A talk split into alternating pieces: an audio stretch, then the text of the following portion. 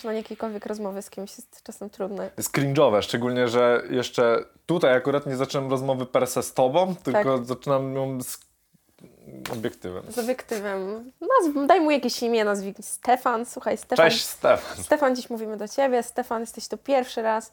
Witamy Cię, A Stefan. Stefan to tutaj jest, wiesz, kochana, jeszcze dłużej niż...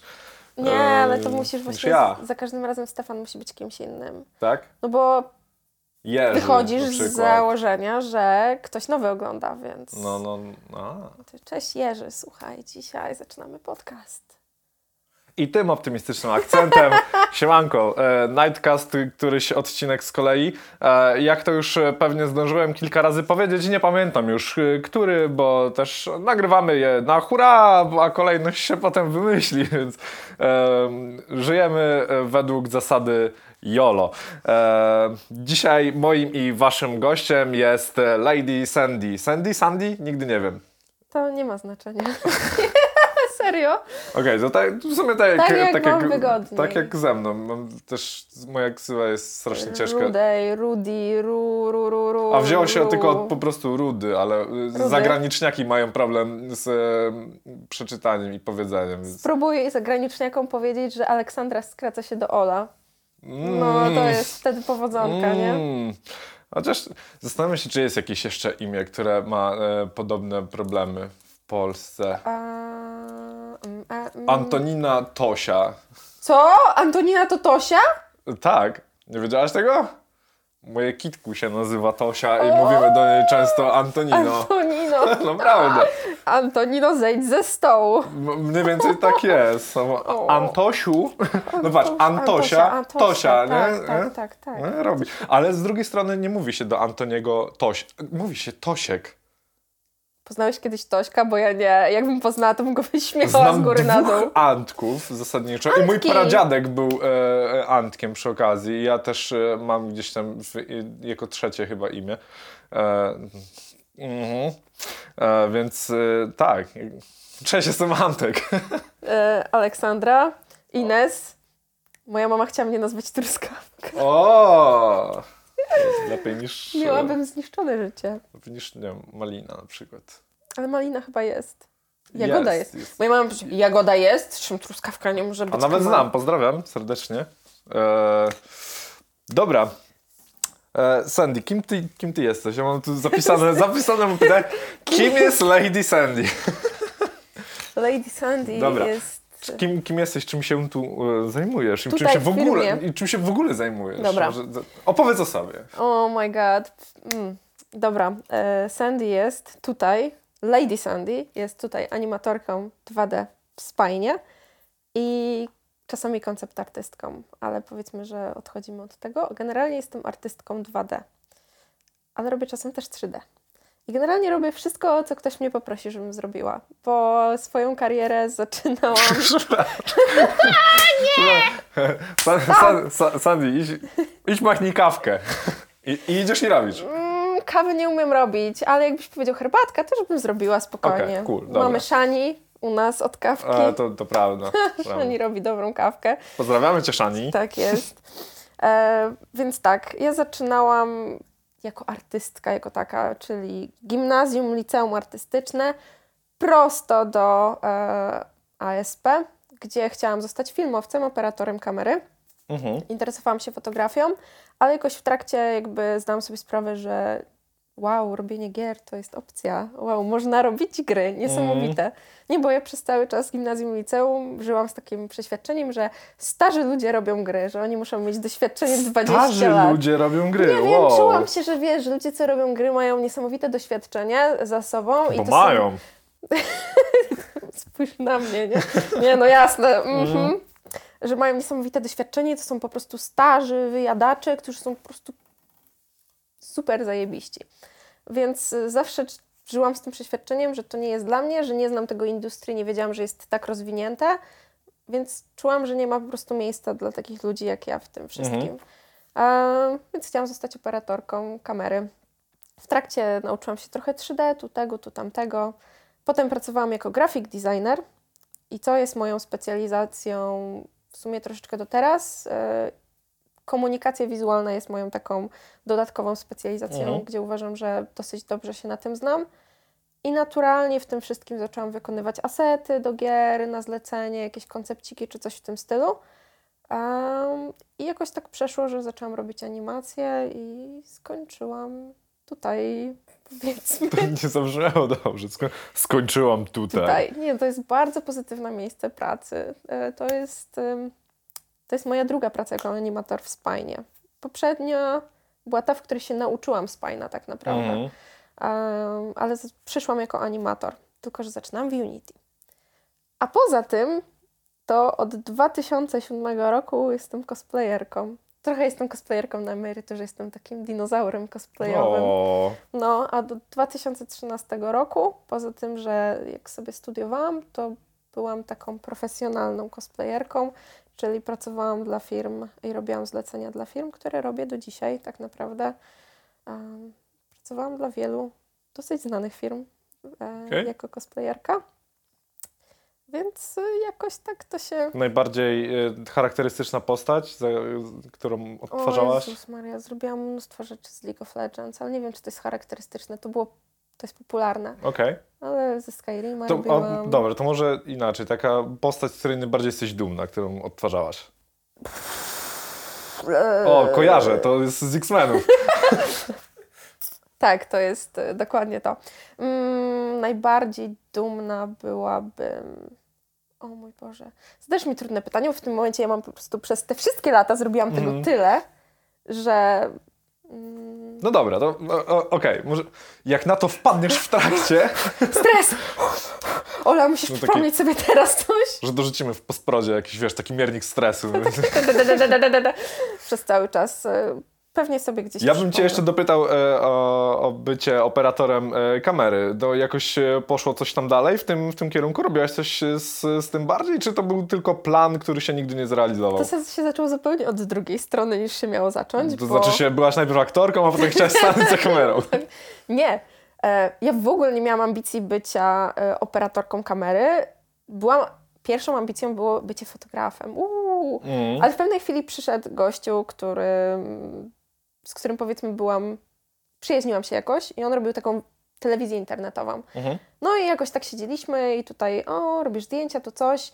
Wiesz co, dzisiaj nagrywamy występ, to ja ci dam kamerę, usiądziesz pod sceną, będziesz kręcić ten występ. Zobaczymy, co z tego wyjdzie. Okej. No i siedziałam i kręciłam występ. Okazało się, że poszło mi naprawdę dobrze, więc miał takie, no dobra, w takim razie nie chcesz być też operatorką kamery tutaj w tym wszystkim, Okej. więc tak trochę sobie zaczęłam w ten sposób. Czyli były jakieś tam działania, coś, coś faktycznie Tak, ale powiedzmy wtedy to się skończyło, bo jak poszłam na studia, to znowu bardziej zainteresowałam się animacją i robiłam A. dużo animacji poklatkowych wtedy. Okej. Bo znowu wracając, tamte stare czasy, bo ja nie jestem taka młoda, jak się wszystkim wydaje. Mm. Nie, nie, Nie, nie robimy tego. Nie, nie komentuj tego proszę, bo zaraz mi się zrobi przykro. nie, nie będziemy mówić, ile masz lat. Poza tym, patrz, nie wszyscy to widzą, nie? Jakby część też słucha, na przykład na A, no Spotify tak, czy coś, oczywiście. więc e, możecie sobie, ci, którzy teraz tylko słuchają, odpalcie sobie e, wszystko na, na YouTube i zobaczcie, jak Sandy wygląda. Nie, Sami, no, sami może- ocencie. Może lepiej nie. Młodziutka jest. No tak, ale za czasów, kiedy ja w ogóle zaczęłam się interesować kręceniem czegokolwiek, telefony nie miały tych opcji. W sensie mogłeś sobie nakręcić twoim telefonem z klapką powodzonka, żebyś coś z tym później zrobił. No tak. Więc moją alternatywą było to, żeby kręcić filmy jak animacje poklatkowe po prostu. Okej, ten czyli sposób. aparat i trzaskasz Tak, dokładnie foty. serię, serię fot, Mhm. bo jakby nie miałam dostępu. Dopiero chyba jak miałam jakieś 18-19 lat, byłam w stanie kupić aparat, który miał opcję filmowania i to było takie wow, Mhm. mózg roz... i tak dalej. Nareszcie można coś robić, bo kombinowałam strasznie po prostu pod górę w, w tą stronę, no bo tak jak mówię, teraz są czasy takie, że w telefonie masz naprawdę dobrą jakość. E, Jeżeli jesteś dobrym, jeżeli masz dobre wyczucie, jesteś w stanie bardzo dużo z tym zrobić i programy też są w stanie dużo Ci pomóc w tym wszystkim, w obróbce i tak dalej. No wtedy tego nie było, więc e, stary człowiek, a może, nie? No dobra, e, skąd się wzięłaś e, w rycerzach? Jak zostałaś damą dworu? Foru. O, Nie no, generalnie rzecz ujmując, znowu dosyć przypadkiem. Okej. Ja wiem, że to wszystko, wszystko w moim życiu jest takim właśnie, ktoś przyszedł i powiedział, ej, nie chcesz tego robić, ja zrobiłam, hmm, w sumie czemu nie. Mhm. Em, to było tak, że byłam w poprzedniej firmie, w której byłam animatorem w Spajnie. To, czego się pewnie dowiemy w trakcie tego podcastu, to jest to, jak mało jest animatorów w Spajnie. Dzisiejszy odcinek, moi drodzy, będzie ogólnie o animowaniu 2D, stąd też właśnie e, e, dowiecie się trochę więcej na ten temat. Kontynuuj proszę. Gdzie byłam? Czekaj, nie. Przyszłaś do rycerzy. Przyszłam do Trochę rycerzy z w przypadku. Tak, byłam w poprzedniej firmie i powiedzmy, że szukaliście kogoś i wam niezbyt szło w szukaniu kogoś jako spajniarza. Tak to ładnie nazwę. Nie wiem, czy to jest ładna nazwa, ale tak, jako animatora w spajnie.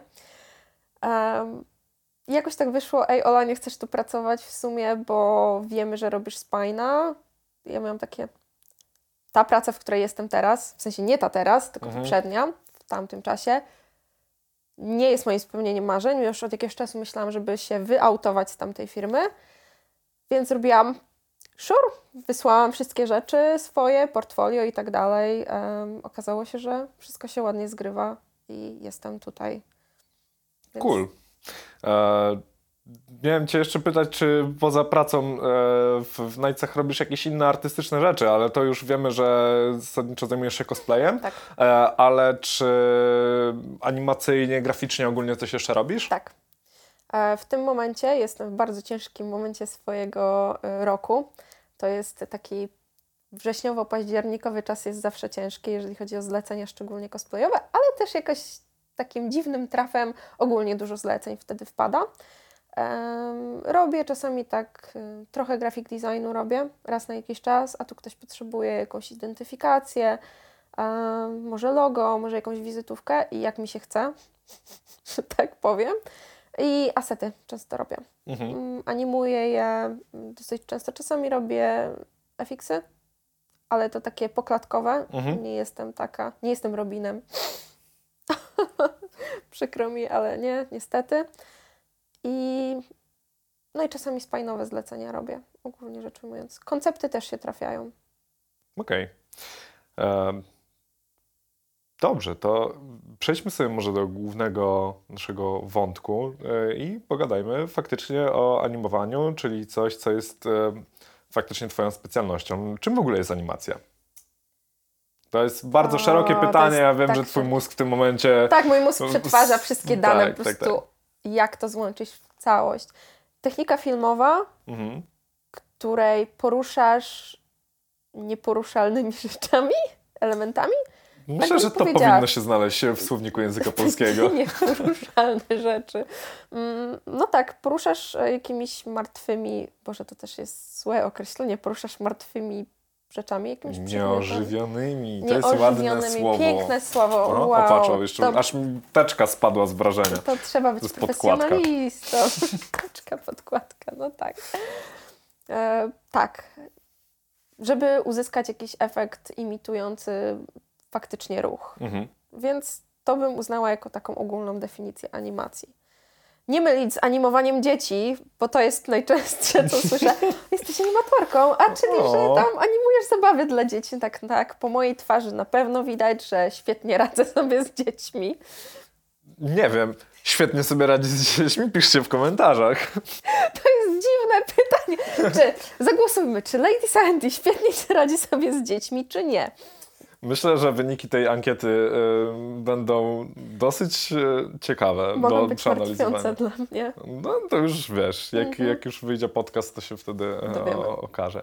Em, no dobra, e, animować można zasadniczo dwojako. To znaczy się ostatecznie i tak Och! otrzymujemy... Czekaj, czekaj, czekaj, czekaj. To tak myślę o ogólnym takim Mhm. podziale.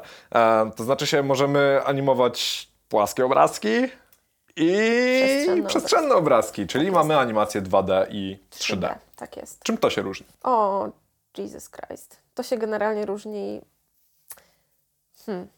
Z kwestii, jeżeli pomyślimy sobie o tym, jak komputer to interpretuje, to są dwie zupełnie inne rzeczy. Mhm. Ponieważ 2D to jest tylko i wyłącznie jakaś treść obrazka dla powiedzmy kompa, tak? Mhm. 3D to są werteksy głównie. Mhm. Jakby to jest treść zapisana zupełnie w innym formacie. Tu mamy spłaszczony obraz, który jako tako jest interpretowany po prostu jako, jako obraz. Y, Co tam, co tam na tym obrazie jest, jeżeli chodzi o kolory, to inna zupełnie kwestia.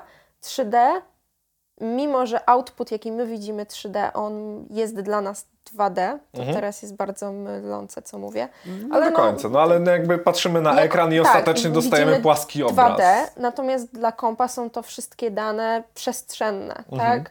Więc on zupełnie inaczej to interpretuje. Co jest dosyć ciekawe, niektórzy mogą pomyśleć, że w takim wypadku animacja 2D, możemy uznać, że 3D jest bardziej zaawansowane niż 2D. Owszem, jest, ale Mhm. jeżeli chodzi o to, jak komputer widzi te rzeczy, to zdecydowanie prościej mu jest rozumieć rzeczy związane z 3D czasami. No w sumie tak, bo jest to dla niego praca na czystych danych. Tak, na danych, zupełnie stuprocentowo, y, wiesz, miejsce werteksów tak naprawdę to są wszystko, wiesz, y, ładne cyferki i tak dalej. Natomiast y, jeżeli chodzi o 2D, no tutaj pomagamy mu pewnymi programami zrozumieć pewne rzeczy, ale dalej powiedzmy, że jeżeli myślimy w ten sposób od bycia komputerem, to prostsza do interpretacji będzie animacja 3D. Do tego pewnie też jeszcze wrócimy przy okazji tam dalszych rzeczy związanych z pracą, którą miałam, Mhm. jakimiś projektami, bo, bo miałam przygody związane właśnie z pewnym brakiem zrozumienia mm, różnic między tym, jak interpretuje się animację 3D a 2D. Mhm. Ale my jako animatorzy 2D próbujemy użyć wiedzy, która jest używana w animacji 3D i przetranslować ją na 2D. To znaczy? Czyli my też tworzymy, przynajmniej w moim przypadku, jeżeli chodzi o animację w spajnie, też tworzymy werteksy i imitujemy siatkę całą.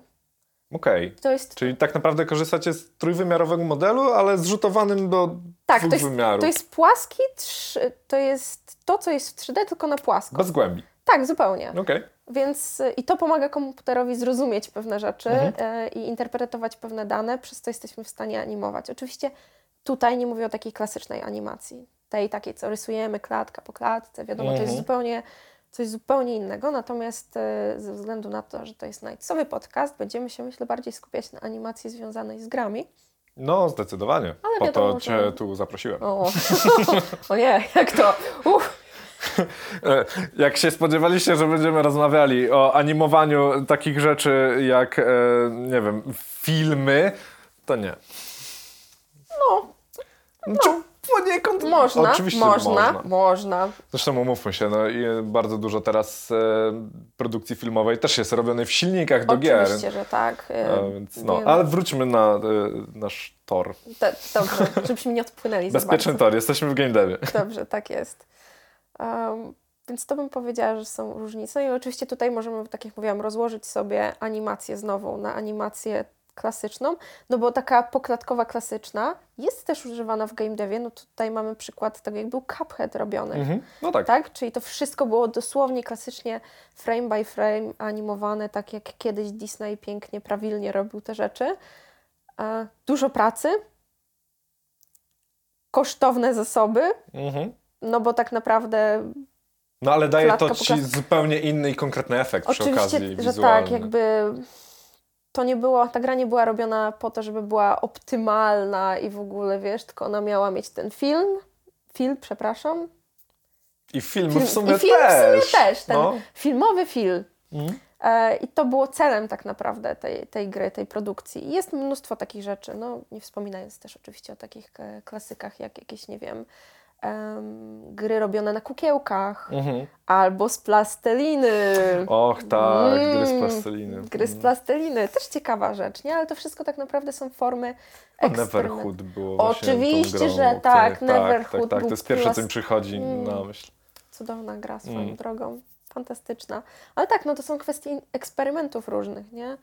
E, Świadomych jak najbardziej. Ale to nie jest ten pierwszy wybór, który jeżeli robisz produkcję i chcesz zrobić em, po prostu asety, wypuścić animację i twoim celem nie jest to, żeby po prostu tam iść w nie wiadomo co, jeżeli chodzi o stylówę, no to to nie jest Twój pierwszy wybór. Twoim Mhm. pierwszym wyborem będzie najprawdopodobniej animacja 3D Okej. albo animacja właśnie splajnowa, najczęściej w Spine, albo w Unity, albo w innym softie. Okej, to powiedz mi w takim razie, jakie techniki animacji są tak ogólnie stosowane i z czego ty stricte korzystasz? No dobra, no to powiedzmy, że już o to zahaczyliśmy. No, trochę tak. Tak. E, animacja klasyczna poklatkowa. I tutaj em, możemy robić animację, która jest w ogóle zdjęciami tak naprawdę. Mm, możemy animować y, nawet, że tak powiem, fotografując rzeczywistość i z tego robić jakąkolwiek formę animacji, to też jest to. Pamiętam, jak byłam w gimnazjum, mieliśmy na fotografii właśnie zadanie animacji poklatkowej, no to klasykiem wszystkiego było to, że każdy robił animację poklatkową, jak kanapka sama się robi, nie? Chlebek no, wychodzi no na tak. stół, nie szyneczka, tam się smaruje, samo smaruje i tak dalej, nie? Klasyczek. No to wiesz, to jest jakby animacja poklatkowa. Um, animacją poklatkową jest też rysunkowa, nie? Frame by frame. Um, potem mamy animację kukiełkową i ona może być albo klasyczna na kukiełkach takich powiedzmy 3D i fotografowana, Mhm. albo może być w formie płaskiej, Okej. która jest najbardziej zbliżona do tego, jak tak naprawdę działa spine Mhm. powiedzmy w ten sposób. No i dalej mamy mm, mm, mm, animację 3D, no i animację właśnie taką spajnową, komputerową. I to by było chyba podstawowo tyle. Bardzo możliwe, że pominęłam mnóstwo rzeczy po drodze, Zdarza się. ale to taka, taka jakby podstawa. Najczęściej się właśnie rozróżnia dla nas w game devie, to jest poklatkowa, Mhm. kontra e, właśnie animacja splajnowa. Mhm. która ma interpolację między powiedzmy ruchami, Mhm. bo to chyba najprościej jest w ten sposób. e, W sumie, w sumie tak. I to jest to, czym ty się faktycznie zajmujesz e, w Tak, dużej mierze. tak jest. To jest mój główny target, ale robiłam też klasyczne animacje oczywiście. Okej. A animujesz tylko do gier, czy coś poza tym również? W poprzedniej firmie tak naprawdę animowałam bajki. O!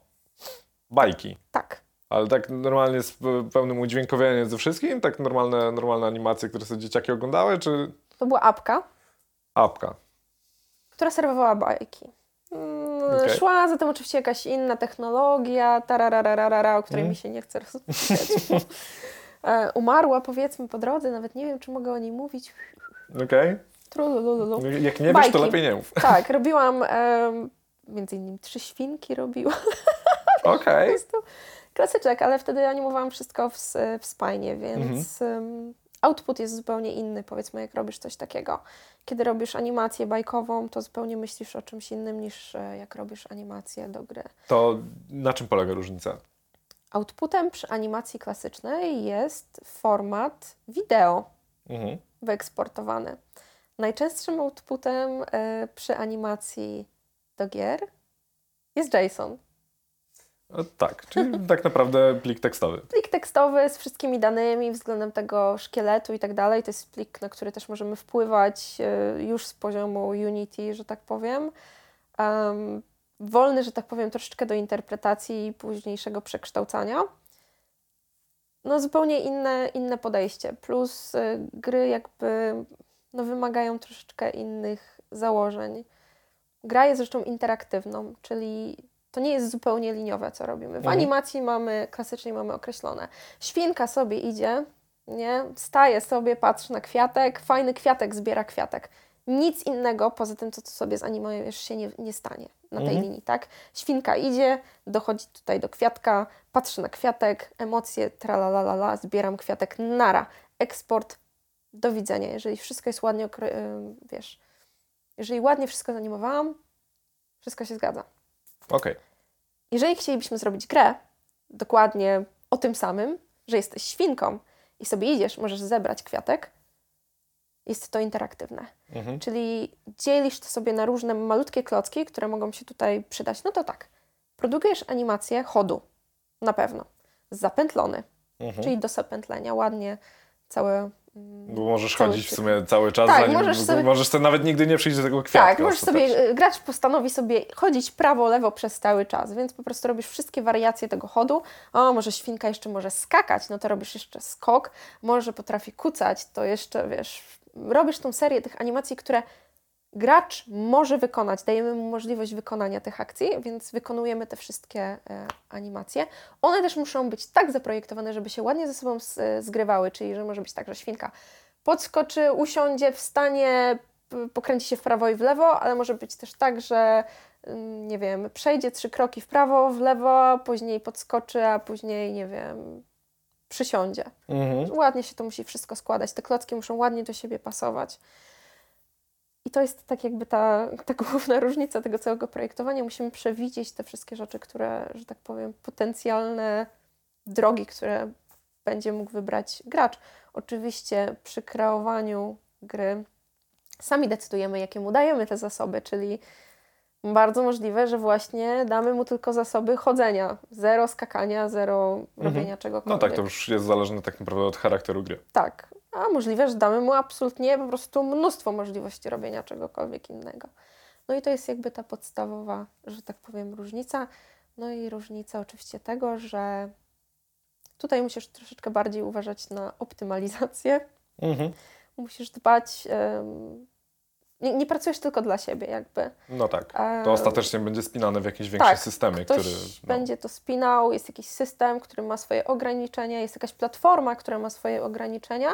Trzeba ustalić te wszystkie rzeczy, zebrać je do kupy, zastanowić się nad nimi, jak można dostosować to, co robisz, żeby osiągnąć jak najlepszy efekt i jednocześnie nie zabić po prostu platformy tam i nie zaciukać po prostu, bo wiesz, ja sobie mogę zrobić nie wiadomo co animacyjne. A wydawałoby się, że e, animacja 2D i ogólnie grafika 2D to tak raczej lekkie chyba dla komputerów, nie? Właśnie nie masz tych e, milionów wertów, które się muszą gdzieś tam poprzemieszczać, i wyrenderować i tak dalej. To No tak tak nie. orientacyjnie wydawałoby się, że jest Tak. to bardzo szybkie, miłe i przyjemne, szczególnie dla obliczeń. E, Naturalnie się do tego podchodzi w ten sposób, ponieważ jeżeli mielibyśmy myśleć tylko i wyłącznie o werteksach i trójkątach, to najczęściej model high poly Mhm. będzie posiadać bardzo dużo tych werteksów, tak? No tak. Animacja, nawet jeżeli zrobię na niej dosyć sporą i gęstą siatkę, ona nigdy chyba nie dotrze do tego levelu tej siatki, który ma model 3D, więc powiedzmy, że potencjalnie cięższy jest, owszem, cięższa będzie animacja 3D, ale jeżeli chodzi o taką prostotę, pamiętajmy, że wbrew pozorom te dane, które są związane z werteksami, to są dane.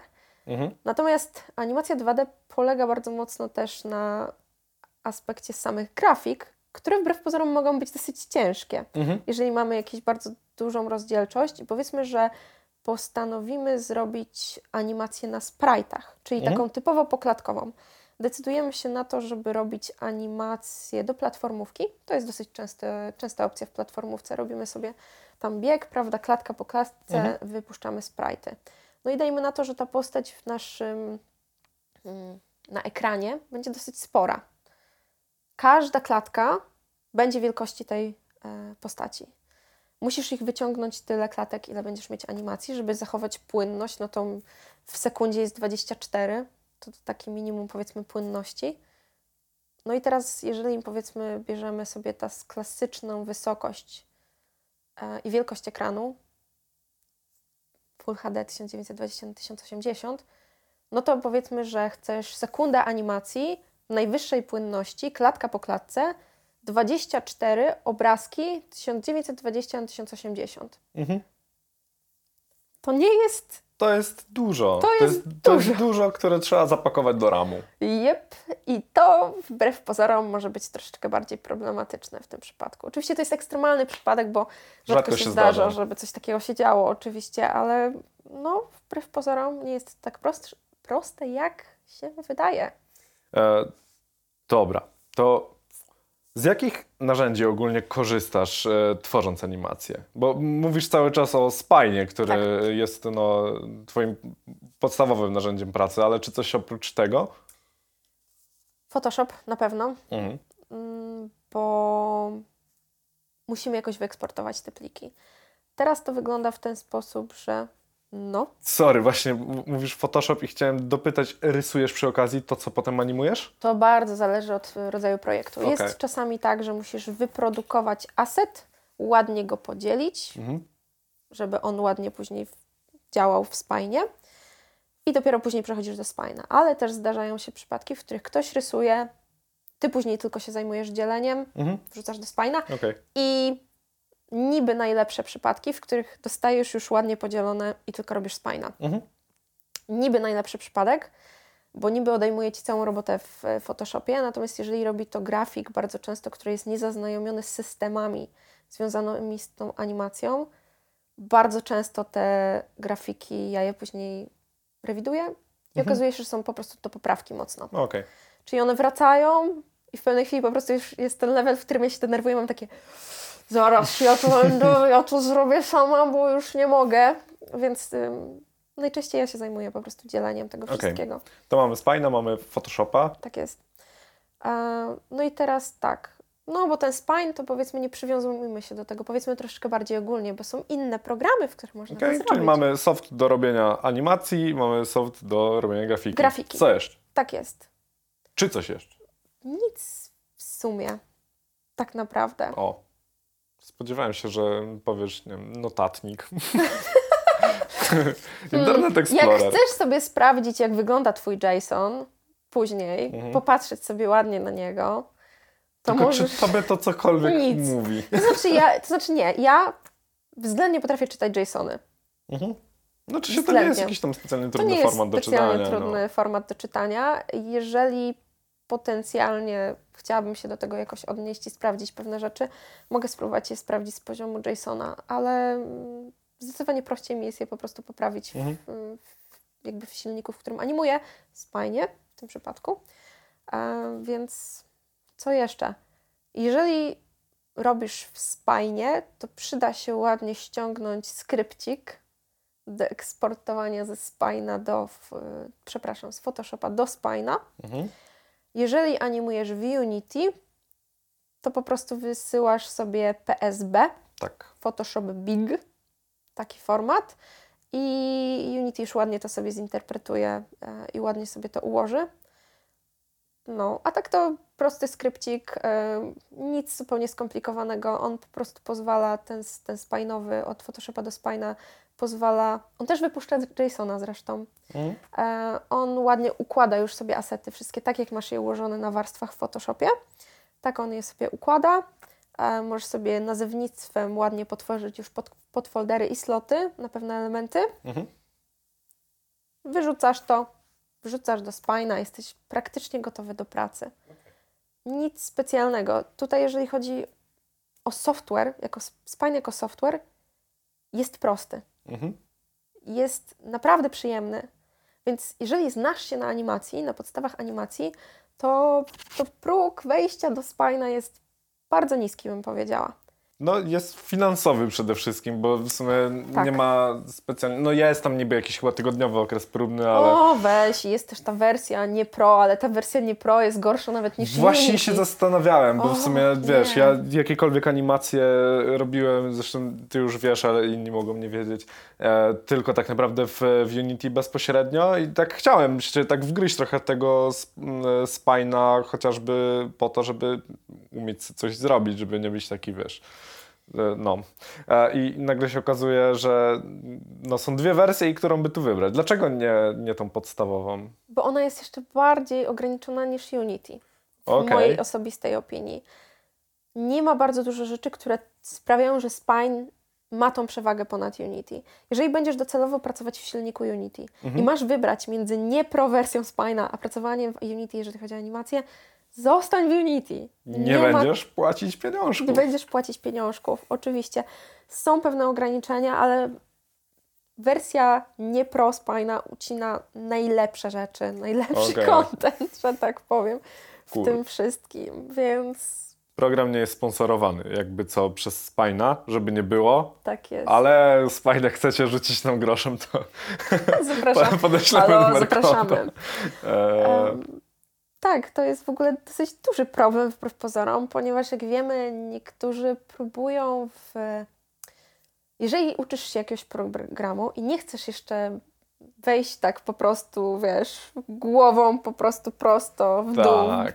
Jak to, To- się head first, tak? Tak, tak. Do baseniku. Na A, główkę. na głó- o! Mądre słowa. Mm, Dobrze. z tego słynę. Tak, mądrego to miło posłuchać.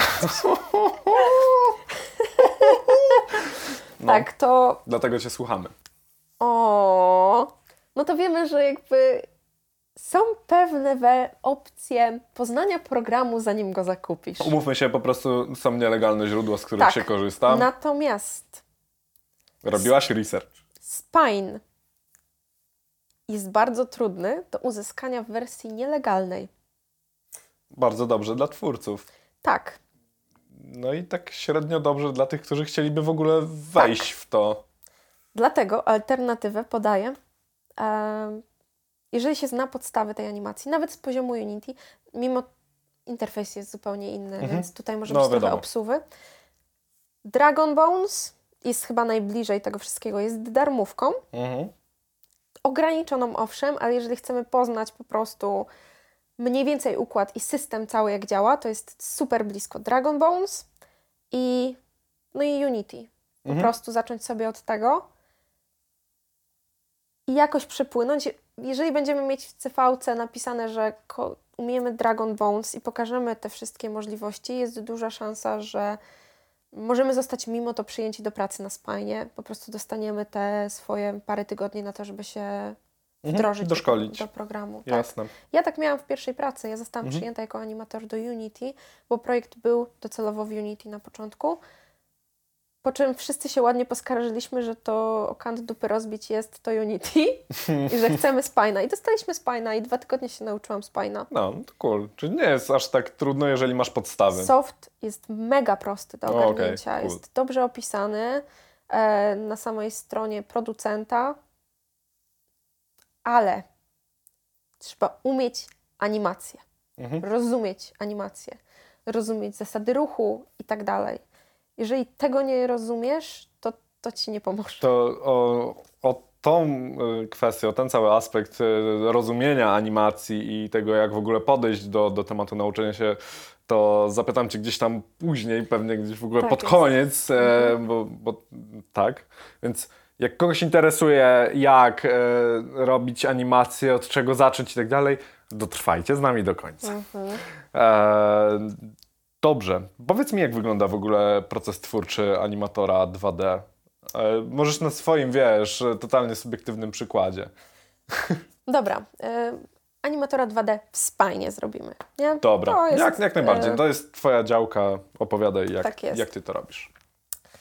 Więc tak, e, dostaję asety albo je narysuję. Ładnie je sobie dzielę wedle zasad wszystkich kukiełkowych, że tak powiem. Czyszczę je bardzo dobrze, żeby fill rate nie zrobił, nie nakrzyczał na mnie później mocno. Transparentne piksele to też piksele, pamiętajmy o tym. Czyli ładnie sobie zczyszczam wszystkie asety, sprawdzam sobie wszystko, sprawdzam sobie rozmiary tych asetów, żeby nie były za duże przez przypadek, bo nie ma potrzeby. Mm, ogólnie robię całą kontrolę, wypisuję sobie ładnie, nazewnictwo sobie już robię ładnie w Photoshopie. Em, najczęściej oznaczam sobie podfoldery już, sloty, jeżeli potrzebuję. Puszczam skrypt, kiedy jestem już pewna. Ten skrypt y, wyrzuca mi wszystkie rzeczy w formie JSON-a oraz tworzy mi podfolder, w którym są wszystkie elementy. Wrzucam JSON-a do Spina.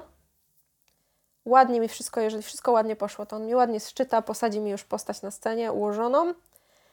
I teraz tak naprawdę zaczyna się cała zabawa, e, ponieważ to jest tylko i wyłącznie, są tylko i wyłącznie grafiki.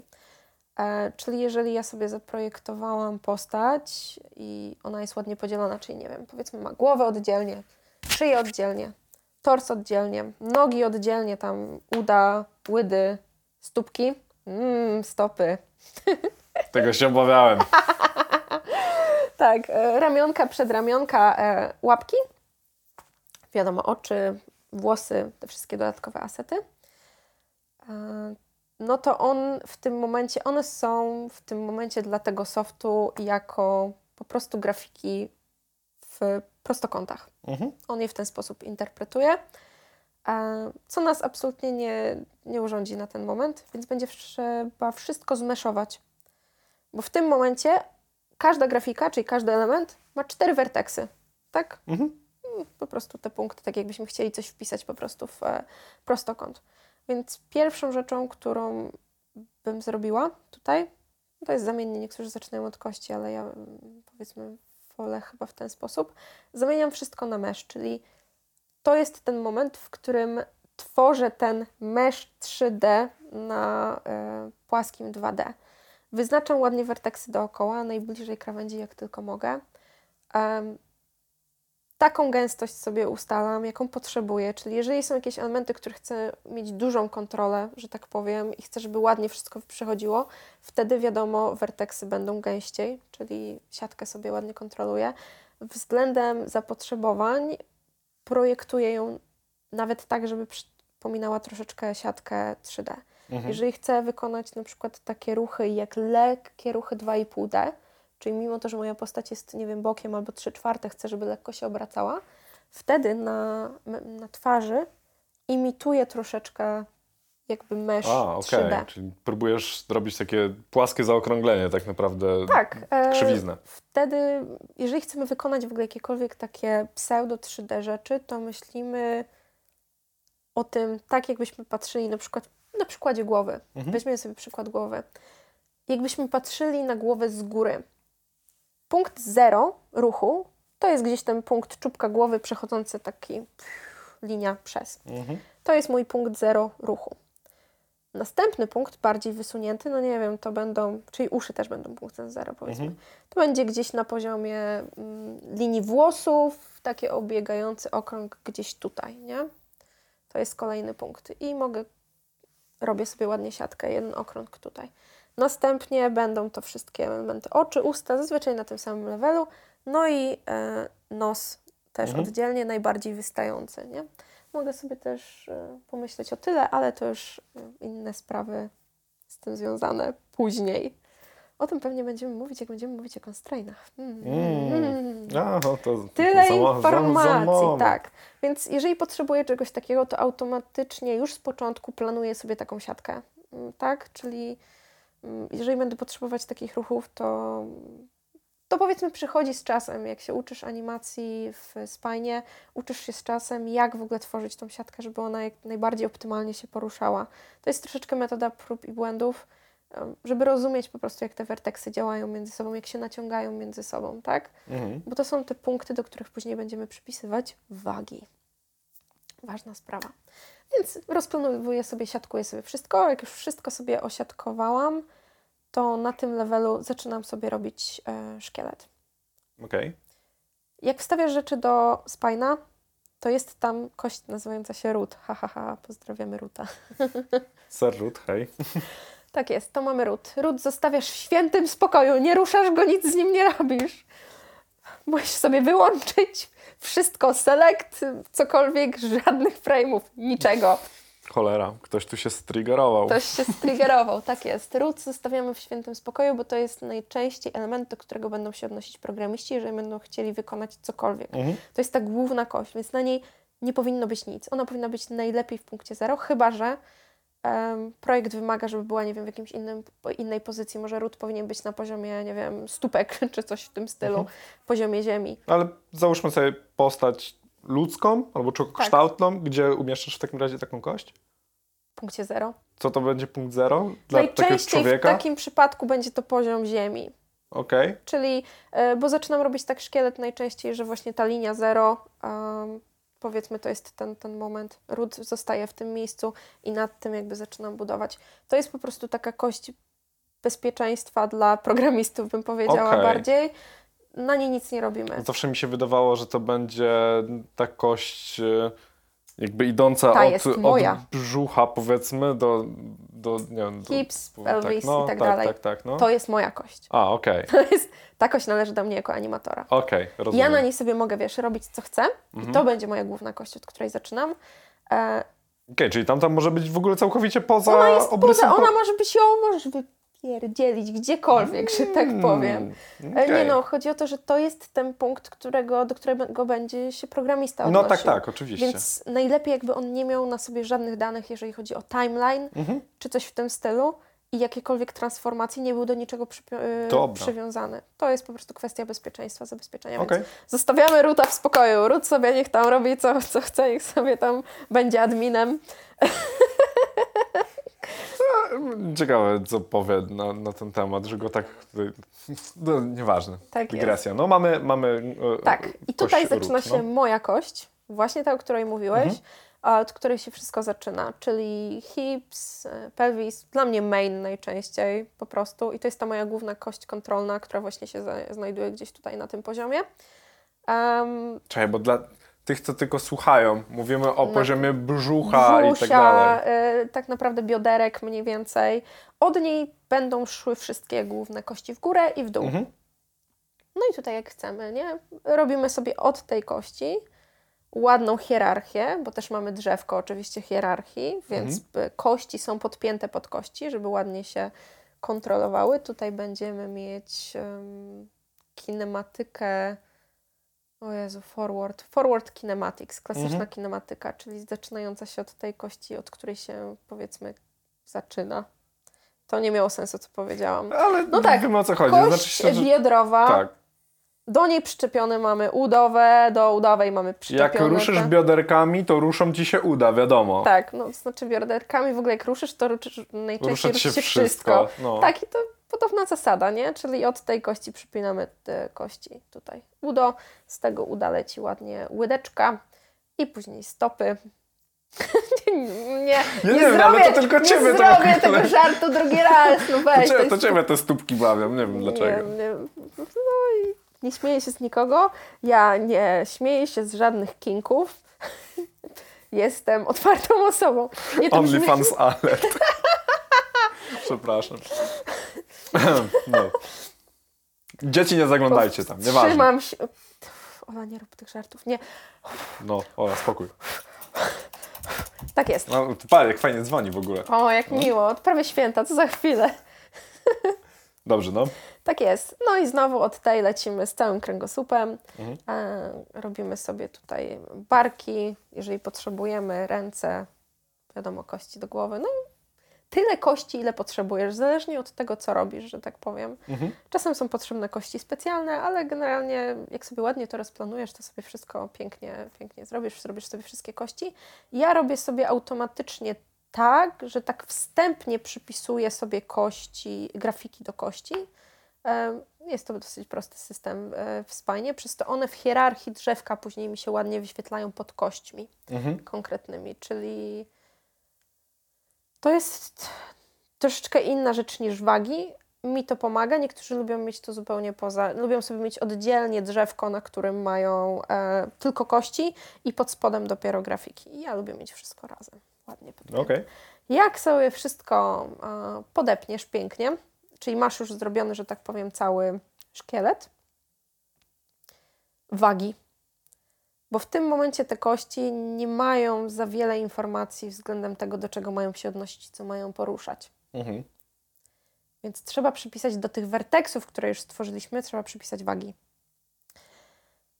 I tutaj jest troszeczkę bardziej skomplikowana sprawa. To jest trochę takie mm, wracanie, wiesz, tu potestujesz, tu czymś ruszysz, byleby nie ruszać w setupie, tak?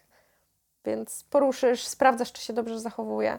Wygląda to w ten sposób, że taka klasyczna kukiełkowa animacja wyglądałaby faktycznie tak, że jak mam przedramię na przykład i ramię, to tylko kość przedramienia będzie połączona z przedramieniem jako grafiką. Mhm. I tylko tyle. Okej. Ale jeżeli chcesz naprawdę płynną animację, to musisz troszeczkę pomyśleć o tym, że my nie mamy w ciele tylko kości, Mhm. Że na to wszystko jest naciąg- są naciągnięte mięśnie, jest skóra, ten tłuszczyk i tak dalej. Przez to, jak ja ruszę jakąś kością związaną, czyli na przykład jakimś przedramieniem czy ramieniem, to to nie tylko i wyłącznie wpłynie na to, jak będzie się samo przedramię na Mhm. przykład e, zachowywać. To znaczy, że musimy ładnie to wszystko zblendować, czyli odrobinę ramienia będzie wpływało na przedramię i tak dalej, i tak dalej. Tutaj się, że tak powiem, to ładnie dobiera i um, na jeden werteks może wpływać więcej niż jedna kość. Mhm.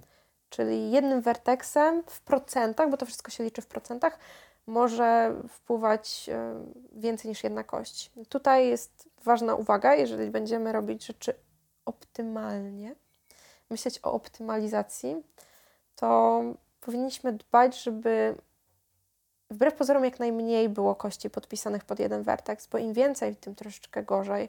To zaczyna obciążać nam.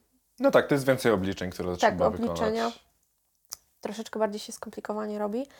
E, natomiast też nie przesadzajmy z tym, jeżeli chcemy osiągnąć ładną animację, to powinniśmy brać to pod uwagę. Tylko to są takie ważne rzeczy w przypadku, w którym, nie wiem, mamy na przykład czasami, jeżeli robimy to automatycznie i robimy, używamy opcji smooth, to ona nam na przykład robi takie dosyć zabawne rzeczy, gdzie jest zdecydowanie za dużo kości Mhm. przypisanych do jednego werteksa, co sprawia, że na przykład masz taki procentowo, nie wiem, coś ci wpływa na kość w dwóch procentach.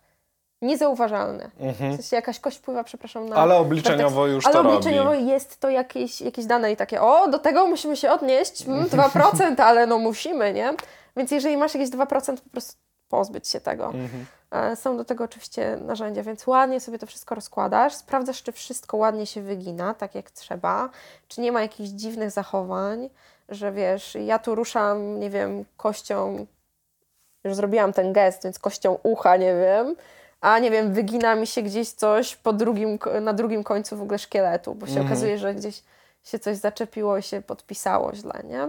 Sprawdzasz sobie te wszystkie rzeczy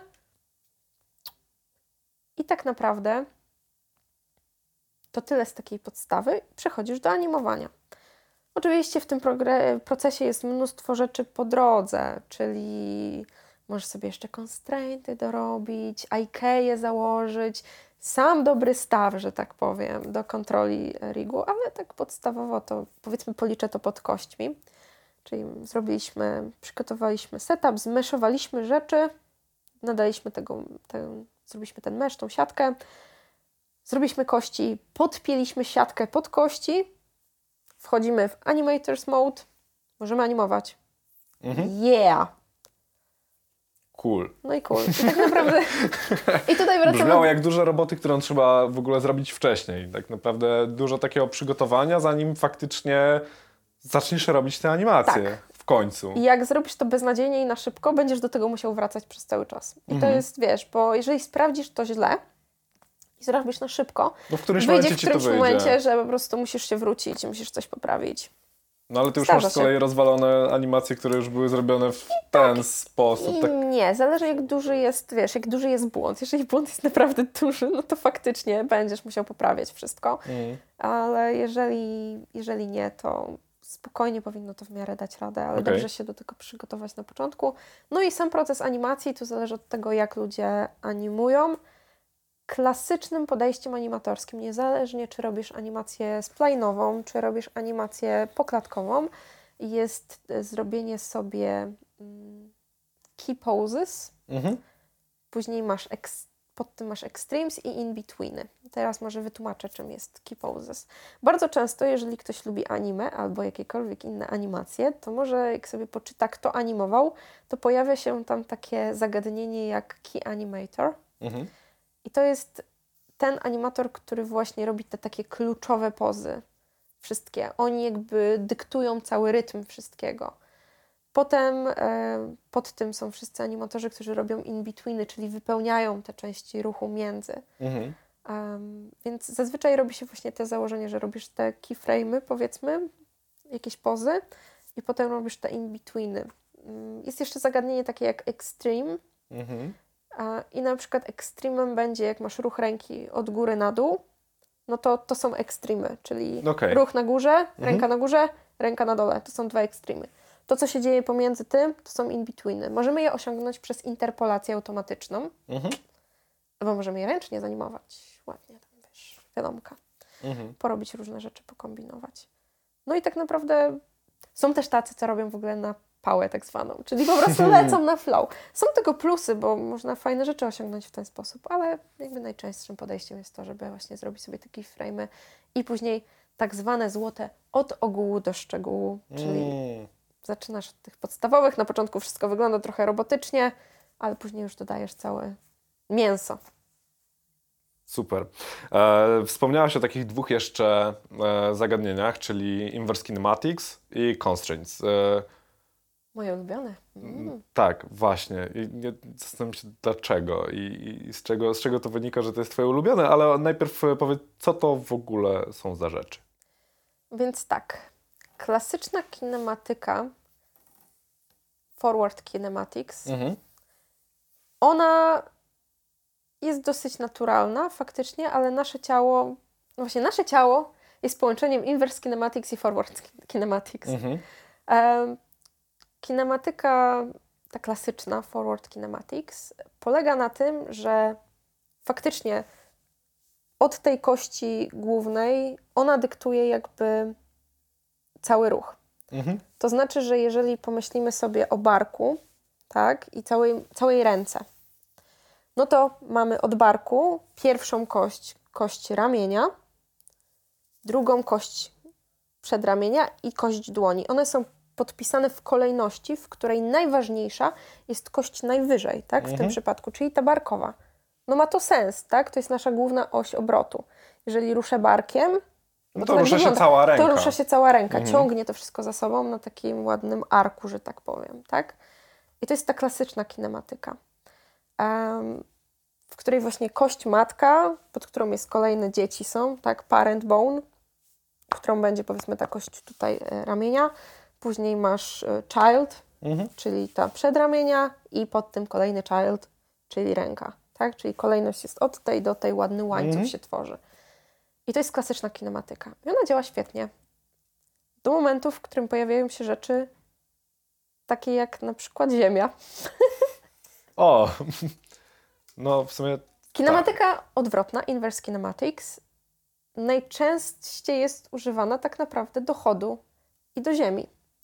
Mhm. Bo jeżeli pomyślimy sobie o nogach, no to jak ja chodzę, to owszem, moja główna, mój ruch wychodzi, że tak powiem, z tej głównej kości biodra, idzie przez moje udo i później ładnie łyda, nuzia, stópka. Tak jest. Nie no, teraz będę się z tego śmiać przez Ciebie przez cały podcast. To nie przeze mnie, to przez ciebie. Ja wiem, ty, zaczę... zaczę- ty zaczęłaś. Ty zaczęłaś o stópkarzach. Jakby bez e, ten, różne ludzie mają tamten, oh ale my God. dobrze, uznajmy, że e, słowo Tak. stópki jest normalnym słowem i już się z niego nie będziemy śmiać do końca programu, ok? Masz ostatnią szansę. Patrz. Stópki. Dobra, nie, dosyć, koniec, nie ma tego, nie, nie było. Gdzie działa? działa pięknie. Więc tak mamy do stóp. I teraz tak, wszystko jest fajnie, w momencie, w, tylko do momentu, w którym pojawia się ziemia, podłoże. Bo nasza noga nie może wejść w podłoże, tak? Spotyka się z oporem. To znaczy, że mamy dwa punkty. Jeden punkt to jest ten punkt kontrolny na dole i nasza noga jak idzie, staje na ziemi, czyli spotyka się z jakimś punktem Mhm. i tworzy się kinematyka odwrotna, w której to, że staje na ziemi, powoduje pewne zgięcia, bo jest opór, pojawia się opór, tak? Jeżeli animujemy chód bez inverse kinematics, jest po prostu trudniej, bo nie mamy tej kontroli, tej dodatkowej kontrolki, która daje nam ten opór. W inverse kinematics em, dosłownie tworzymy kolejną kość, najczęściej na nodze właśnie, czyli robimy inverse kinematics z dwóch kości. Kości udowej i kości e, tutaj łydeczki. I kończymy to tutaj. Ładnym punktem. I to nam sprawia, że teraz my kontrolujemy szkielet nie od góry, tylko od dołu, łapiąc tą kość na dole. Ona nam porusza całością. Ona sprawia, że jak ja poruszę tym, to wykonuje się zgięcie na poziomie tych dwóch kości, które są podpisane. Czyli znowu udo, łydka. Jednocześnie uwzględniając to, o co jest zaczepione. Mhm. Czyli ładnie nam się tworzy taki efekt, e, że tak powiem, siedzenia na rowerze. Jak e, kręcisz ładnie na rowerze, Mhm. To, to faktycznie widać to pięknie, ten ruch, w którym e, twoja noga jest przypięta do czegoś, co działa na zasadzie koła, ale jednocześnie tutaj jest też przypięta do, Mhm. e, do biodra. Więc tworzy nam się idealny przykład inverse kinematics, w którym jakby są dwie zmienne, Mhm. powiedzmy niezmienne, których jakby zależnie jest ten ruch pomiędzy. Inverse kinematics jest piekielnie przydatne do animowania. I to nie tylko w animacji 2D, w animacji 3D jest super potrzebne. Używa się tego często, żeby na przykład postać, jak podchodzi, nie wiem, do ściany, to nie wiem, możemy się tam po, podeprzeć ściany i on to będzie respektować, to prawda? Em, no bo normalnie jakby, pamiętajmy, że to wszystko jest komputer, on nie ma wiedzy o fizyce. Tak naprawdę musimy powiedzieć, No jaka tak. jest fizyka. Musimy powiedzieć, dla nas tutaj ta fizyka wygląda w ten sposób i musisz się tego trzymać. E, oczywiście są rzeczy, których można nauczyć komputer, żeby rozumiał, tak, ale sam w sobie nie jest, nie ma tego, nie ma tej wiedzy podstawowej. Więc to jest inverse kinematics. Inverse kinematics to jest rodzaj constraintów, constraintów, przepraszam, tak. Czyli ograniczeń. To jest bardzo dziwne słowo do tego, bo ograniczenie to. Ja lubię o tym myśleć, y, jak to są jakieś kontrolki. Okej. Rozwiń temat. E, One pozwalają w dosyć specyficzny sposób kontrolować więcej niż jedną kość. Czyli na przykład możesz do jednego. Constraint jest znowu kością, którą tworzysz. Możesz do ko- tej kości przypisać różne kości, ale one nie będą przypisane na tej samej zasadzie, na której normalnie są przypisane w relacji. Mhm. Możesz sprawić na przykład, że one będą w zależności zupełnie inaczej się zachowywać. Czyli mm, powiedzmy, że zrobisz sobie tak, że niby będą się przesuwać, możesz zrobić constraint do przesuwania kośćmi, ale możesz je tak ustawić, żeby jedna kość, która jest podpisana po constraint, przesuwała się w stopniu 20%, a inna na przykład 70%. One będą się poruszać, ale jakby ich tempo będzie zupełnie inne. To jest bardzo dużo możliwości, które są nam dane do tego. Co można zrobić? Można pod constrainty podpiąć elementy. Można podpiąć pod nie mm, na przykład broń Mhm. i przypiąć ją do czegoś, tak? Okej. Przypinamy ją do constraina, ona będzie przypięta, a constraint mają ten plus, że można je wyłączyć w każdej chwili na przykład. Mhm. Nie? Czyli w tym momencie ja sobie powiedzmy zrobię element. Moja postać zakłada okulary, dajmy na to. Więc zrobię sobie kość constraina, która mm, będzie mi kontrolować to. Powiedzmy, jak te okulary sobie, nie wiem, leżą na stole, to jest wyłączone. Po moja postać sięga po okulary, odpalam constraint, który sprawia, że kość okularów będzie bezpośrednio followować mój constraint. No i jestem w stanie przenieść te okulary, na przykład w ten sposób. Bardzo przydatne. U mnie najczęściej kor- na- korzystam z tego najczęściej do robienia tego efektu 2,5D, Mhm.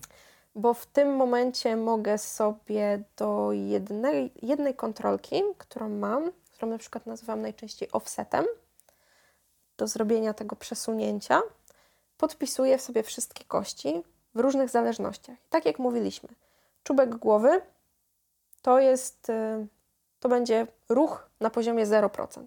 To znaczy, że nieważne jak ruszę tym constrainem, tutaj, tą kością, która będzie to kontrolować, ruch się nie wykona, więc nie muszę go tak naprawdę podpinać. Drugi level to jest level tutaj owalu twarzy na Mhm. poziomie włosów, gdzie zrobiłam sobie ładnie, e, że tak powiem, mesh. Do niego podpinam ładnie kość i tą kość podpinam pod constraint na poziomie 20% followowania. Co znaczy, że jak ja będę ruszać constraintem, to on na poziomie 20% będzie translował ten ruch. Okej. Dalej oczy robię na poziomie, no tutaj jest trochę mniej, nie wiem, 30-40%. No i nos najbardziej wystający, nie wiem, robię na 70%. To jest wszystko, wiesz, do ustalenia zależnie. No jasne. I osiągasz ten efekt, w którym kontrolujesz jedną kość, Mhm. trzymasz jedną constrainową kość, ruszasz nią, ale efekt jest taki, że ona wpływa na te wszystkie kości w różnych Jasne. W różnym stopniu. Więc jakby osiągasz fajny efekt, w którym kość nosa faluje na poziomie 70, kość Mhm. od te, tego na 40, tu pla, pla, pla, pla, pla. I Tył głowy. Co robi tył głowy, jak ja patrzę w prawo? Idzie w lewo. Więc na przykład mogę sobie zrobić tak, że jeżeli mam coś z tyłu głowy, to daję mu odwrotność, czyli na minusowych procentach. Czyli jeżeli ja ruszę constrainę w prawo, to ten element pójdzie w lewo. Super przydatna rzecz. Polecam. I dlatego Spine jest lepszy niż Unity. O, i popatrz, tu docieramy do kolejnego punktu programu. Em, to znaczy się, e, chciałbym, żebyś troszkę opowiedziała właśnie o różnicy pomiędzy Spine'em a Unity em, i dlaczego, no wiadomo, Spine jest po prostu dedykowanym narzędziem do, do pracy z animacją i Unity bardzo mocno stara się robić e, swoje wewnętrzne narzędzie, którego umówmy się, da się używać Tak. i jest, jest ono ok, Tak. ale ma swoje ograniczenia. E, I chciałbym wiedzieć, na czym polega ta różnica i skąd ten jad u ciebie się tam taki sączy. Jak animować, to tylko w Spine, Unity to nie. E, znaczy się, rozumiem to, no bo oczywiście, wiesz, zajmujesz się tym profesjonalnie i, i jakby ja też uważam, że jak robić gry, to na pewno nie w Godocie. E, przepraszam, tak, tak po prostu jest.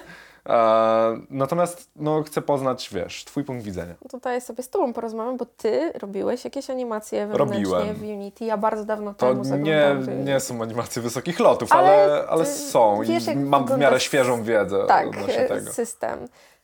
Więc tak, trochę backgroundu. Do Unity została dodana opcja animowania w 2018 roku. Stosunkowo niedawno, powiedzmy, No w tak, skali tak, Unity. tak, oczywiście. Bardzo dobrze, że się pojawiła i to jest bardzo duży plus. Ym, I wbrew pozorom dużo można tam zrobić. Jak sobie, wiesz, mam ten jad związany z tym, bo uważam, że na przykład jeżeli chodzi o to, jak interfejs działa, uważam, że ten spajnowy jest taki jakby przyjemniejszy. Ym, do pewnych danych jest prościej dotrzeć. Ym, w Unity nie do końca podoba mi się, jak ten system został w tym interfejsie jednak osadzony i Poza tym też są pewne braki, ale jeżeli miałabym rozłożyć wszystko na to, jak to wygląda, no to tak. Eksport. Mhm. Nie bawisz się w żaden skrypt. Masz PSB, No które wychodzi bezpośrednio z, z Photoshopa. tak. E, No tutaj mamy oczywiście w Spine musimy zrobić ten eksport przez skrypt. Nie musimy zawsze, możemy sobie po prostu atlas ułożyć. No, ale wiadomo, jak coś można zrobić automatycznie, to robimy automatycznie. Tak, jest prościej po prostu. Chociaż są przypadki, w których em, czasami wolimy zacząć już od ułożonego wszystkiego tak jak trzeba. Ale to są takie. To już dygresja. To już jest taka bardzo dygresja, tak. No i następnie wrzucamy to wszystko. I teraz tak, pierwszy jest y, ten zwykły edytor, bo jest skinowanie, ale jest przed tym sprite editor. Tak. Tak. Przede wszystkim musisz package włączyć. No, no musisz, Jak go tak, nie masz, musisz, tak, Musisz no. sobie zaimportować Nie ma- nie paczkę. tego- Musisz, musisz zaimportować sobie narzędzie na dzień Nie, dobry. żeby to było kurczę jakieś super skomplikowane, No nie, po prostu, nie, no. więc e, paczkę trzeba wrzucić, e, zaznaczyć w niej animację. Nie wiem, czy teraz trzeba Inverse Kinematics oddzielnie wrzucać. Też. Tak, więc wrzucamy animację 2D i wyszukujemy też Inverse Kinematics. Em, wrzucamy, żeby było. Chyba. Może się coś zmieniło, Może ale się coś zmieniło. jeszcze E, ostatnio trzeba było. Ostatnio trzeba było na pewno. No i co, z poziomu inspektora tak naprawdę Mhm. mm, wchodzisz sobie w edytor sprite'ów Mhm. i to jest ten podstawowy, który ładnie rozłoży Ci wszystko to na sprite, na którym możesz sobie zaobserwować, jak on to w tych, y, osadził to na początku w tych y, prostokątach. Mhm. E, Ewentualnie, jeżeli nie wyeksportowałeś tego z poziomu PSB, Mhm. to będziesz musiał sobie te prostokąty sam ustalić. No tak. Tak. I później mało roboty tutaj, tak? W Spine nie ma jakby tego punktu praktycznie. On tego nie potrzebuje. No i później przechodzisz do skinowania. Mhm. I to jest trochę zupełnie inne nazewnictwo niż, że tak No powiem. tak, no bo skinowanie w Unity to będzie tak naprawdę nakładanie mesza na to jest na mesh, ten- a w obrazek. skiny w Spine to są po prostu skórki. Mhm. Czyli to, że możesz pod jeden szkielet podpiąć więcej, e, więcej skórek. To to się w Unity jakoś inaczej nazywa, ale w tym momencie nie pamiętam jak. To się Nieważne, to Tak. nie to nie, No, Jeżeli to sprawdzimy. To może to nawet dopiszemy gdzieś. Ja to mam zapisane tutaj gdzieś. O, Tak. cool. Tak, bo robiłam sobie takie, wiesz, myślę, och, dawno nie zaglądałam do Unity, zerknę O, zrobię sobie notatki i położę je sobie poza zasięgiem ręki, żeby przypadkiem nie móc do Nie, no wiesz, to bardziej było takie, wiesz, dla odświeżenia sobie po prostu wiedzy, czy, bo na przykład miałam takie, nie wiem, no nie korzystałam półtorej roku z Unity, może nagle Unity umie jakieś, wiesz, niesamowite rzeczy. Nie umie. Przykro. Damn it, Unity! Nie How could you do that? Tak, Okej, więc... no i jedziemy I dalej. Mamy lecimy- skinowanie. Mhm. Skinowanie, czyli to jest robienie mesza. Plus jest taki, że mm, można, on automatycznie całkiem dobrze sobie z tym radzi. Ale ten mesz, który tworzy, przez to, że jest automatyczny, on w mojej osobistej opinii jest zbyt chaotyczny i posiada troszeczkę za dużo werteksów, które są niepotrzebne absolutnie. To można zmienić. W Można sensie to ręcznie możesz zmienić, to sobie tak. ręcznie poprawić. No. Ja jestem natomiast fanką robienia tego manualnie i o ile w Spanie jest opcja zrobienia tego też automatycznie, to jakby troszeczkę więcej, mi się wydaje, czasu trzeba poświęcić te No, Unity, żeby to poprawić, nie? Odpowiednio. No i tak naprawdę, jeżeli ładnie to sobie zmyszujesz w Unity, Mhm. lecisz z kośćmi.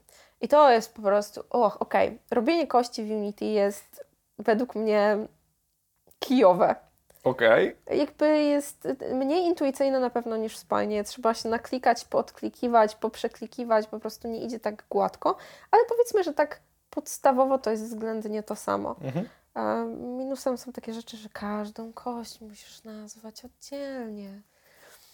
W Spanie troszeczkę można sobie to łatw, ułatwić, uprościć, ale Okej. tworzysz kości. I tutaj jest troszeczkę plus taki, że Unity ci automatycznie przypisze wagi. Mhm. Tak. One będą, No są średnie, ale jest, e, jest Ale paint z- tool, ale- którym sobie to poprawisz. ale później możesz to sobie poprawić. Bazowo on ci ładnie to przypisze, no ładnie, ładnie to przypisze, więc e, możesz to sobie poprawiać. Więc tutaj, jeżeli o to chodzi, to jest mniej więcej podobnie. Później sobie ładnie malujesz jakby te Mhm. wagi, procenty, to się ładną takim kolorową tęczą, taką piękną. Ale to jest dobre, bo od razu wiesz, widzisz mniej więcej ten blend, widzisz jak to, jak jedna rzecz wpływa na drugą. No, od razu wizualnie, nie musisz patrzeć na liczby zasadniczo i... Możesz to też zrobić w spajnie, możesz to odpalić. No okej, to nie mów tak cicho, bo cię nikt nie Przepraszam, to powiem głośno, ale cicho. W spajnie też jest ta opcja. No i bardzo dobrze, i bardzo dobrze. Tak, no ale generalnie tak mniej więcej. Powiedzmy, że tutaj jesteśmy dalej na równi, jeżeli Mhm. o to chodzi. System jest taki trochę mech, jeżeli chodzi o tworzenie To tych gdzie kości. jest ta główna różnica? Bo to... Inverse Kinematics Constraint. Okej. To są te dwie różnice, które według mnie wywalają Bo to. Inverse Kinematics masz od razu zaimplementowane bezpośrednio w Spine, a nie jako osobne narzędzie. To, To nawet nie o to chodzi. Inverse Kinematics na poziomie em, Unity Mhm. jest piekielnie ograniczone. Okej. I nie można robić hierarchii Inverse Kinematics, którą można zrobić. W sensie traktujesz je bardziej jak kości w, na poziomie spina. Inverse Kinematics na poziomie... jeszcze IKEA to pół biedy. One są jeszcze takie... Względnie coś tam leci z No. tymi IKEA-ami. Jeszcze dają tak względnie radę, ale nie możesz właśnie pewnych relacji między Inverse Kinematics. To jest czasami bardzo ważne. Jak się, ja na przykład robię czasami na nogach systemy, które składają się z dwóch setów Inverse Kinematics. Drugie są na stopy. Więc generalnie, jeżeli chciałabym sobie zrobić pewną hierarchię, jeżeli o to chodzi, byłby większy problem. Okej. Nie można chyba więcej niż jednej kości podpisać pod, pod, y, pod Inverse Kinematics, chociaż mogę się tutaj mylić. Tam się ustawiało jakieś całe łańcuchy i tak, Tak, dalej. To się tak, da, tak. no jest, No jest- Pamiętam, że to jest dosyć mocno upierdliwe. Jest upierdliwe. Pamiętam, że jak musiałam to zrobić y, po raz pierwszy, no to było to problematyczne. I pamiętam, że moim ulubionym problemem też było to, jak komuś to wysyłałam i ktoś nie, nie miał tego Inverse Kinematics zaimplementowanego, to cała animacja robiła wszystko o, o rozjeżdżało się po prostu.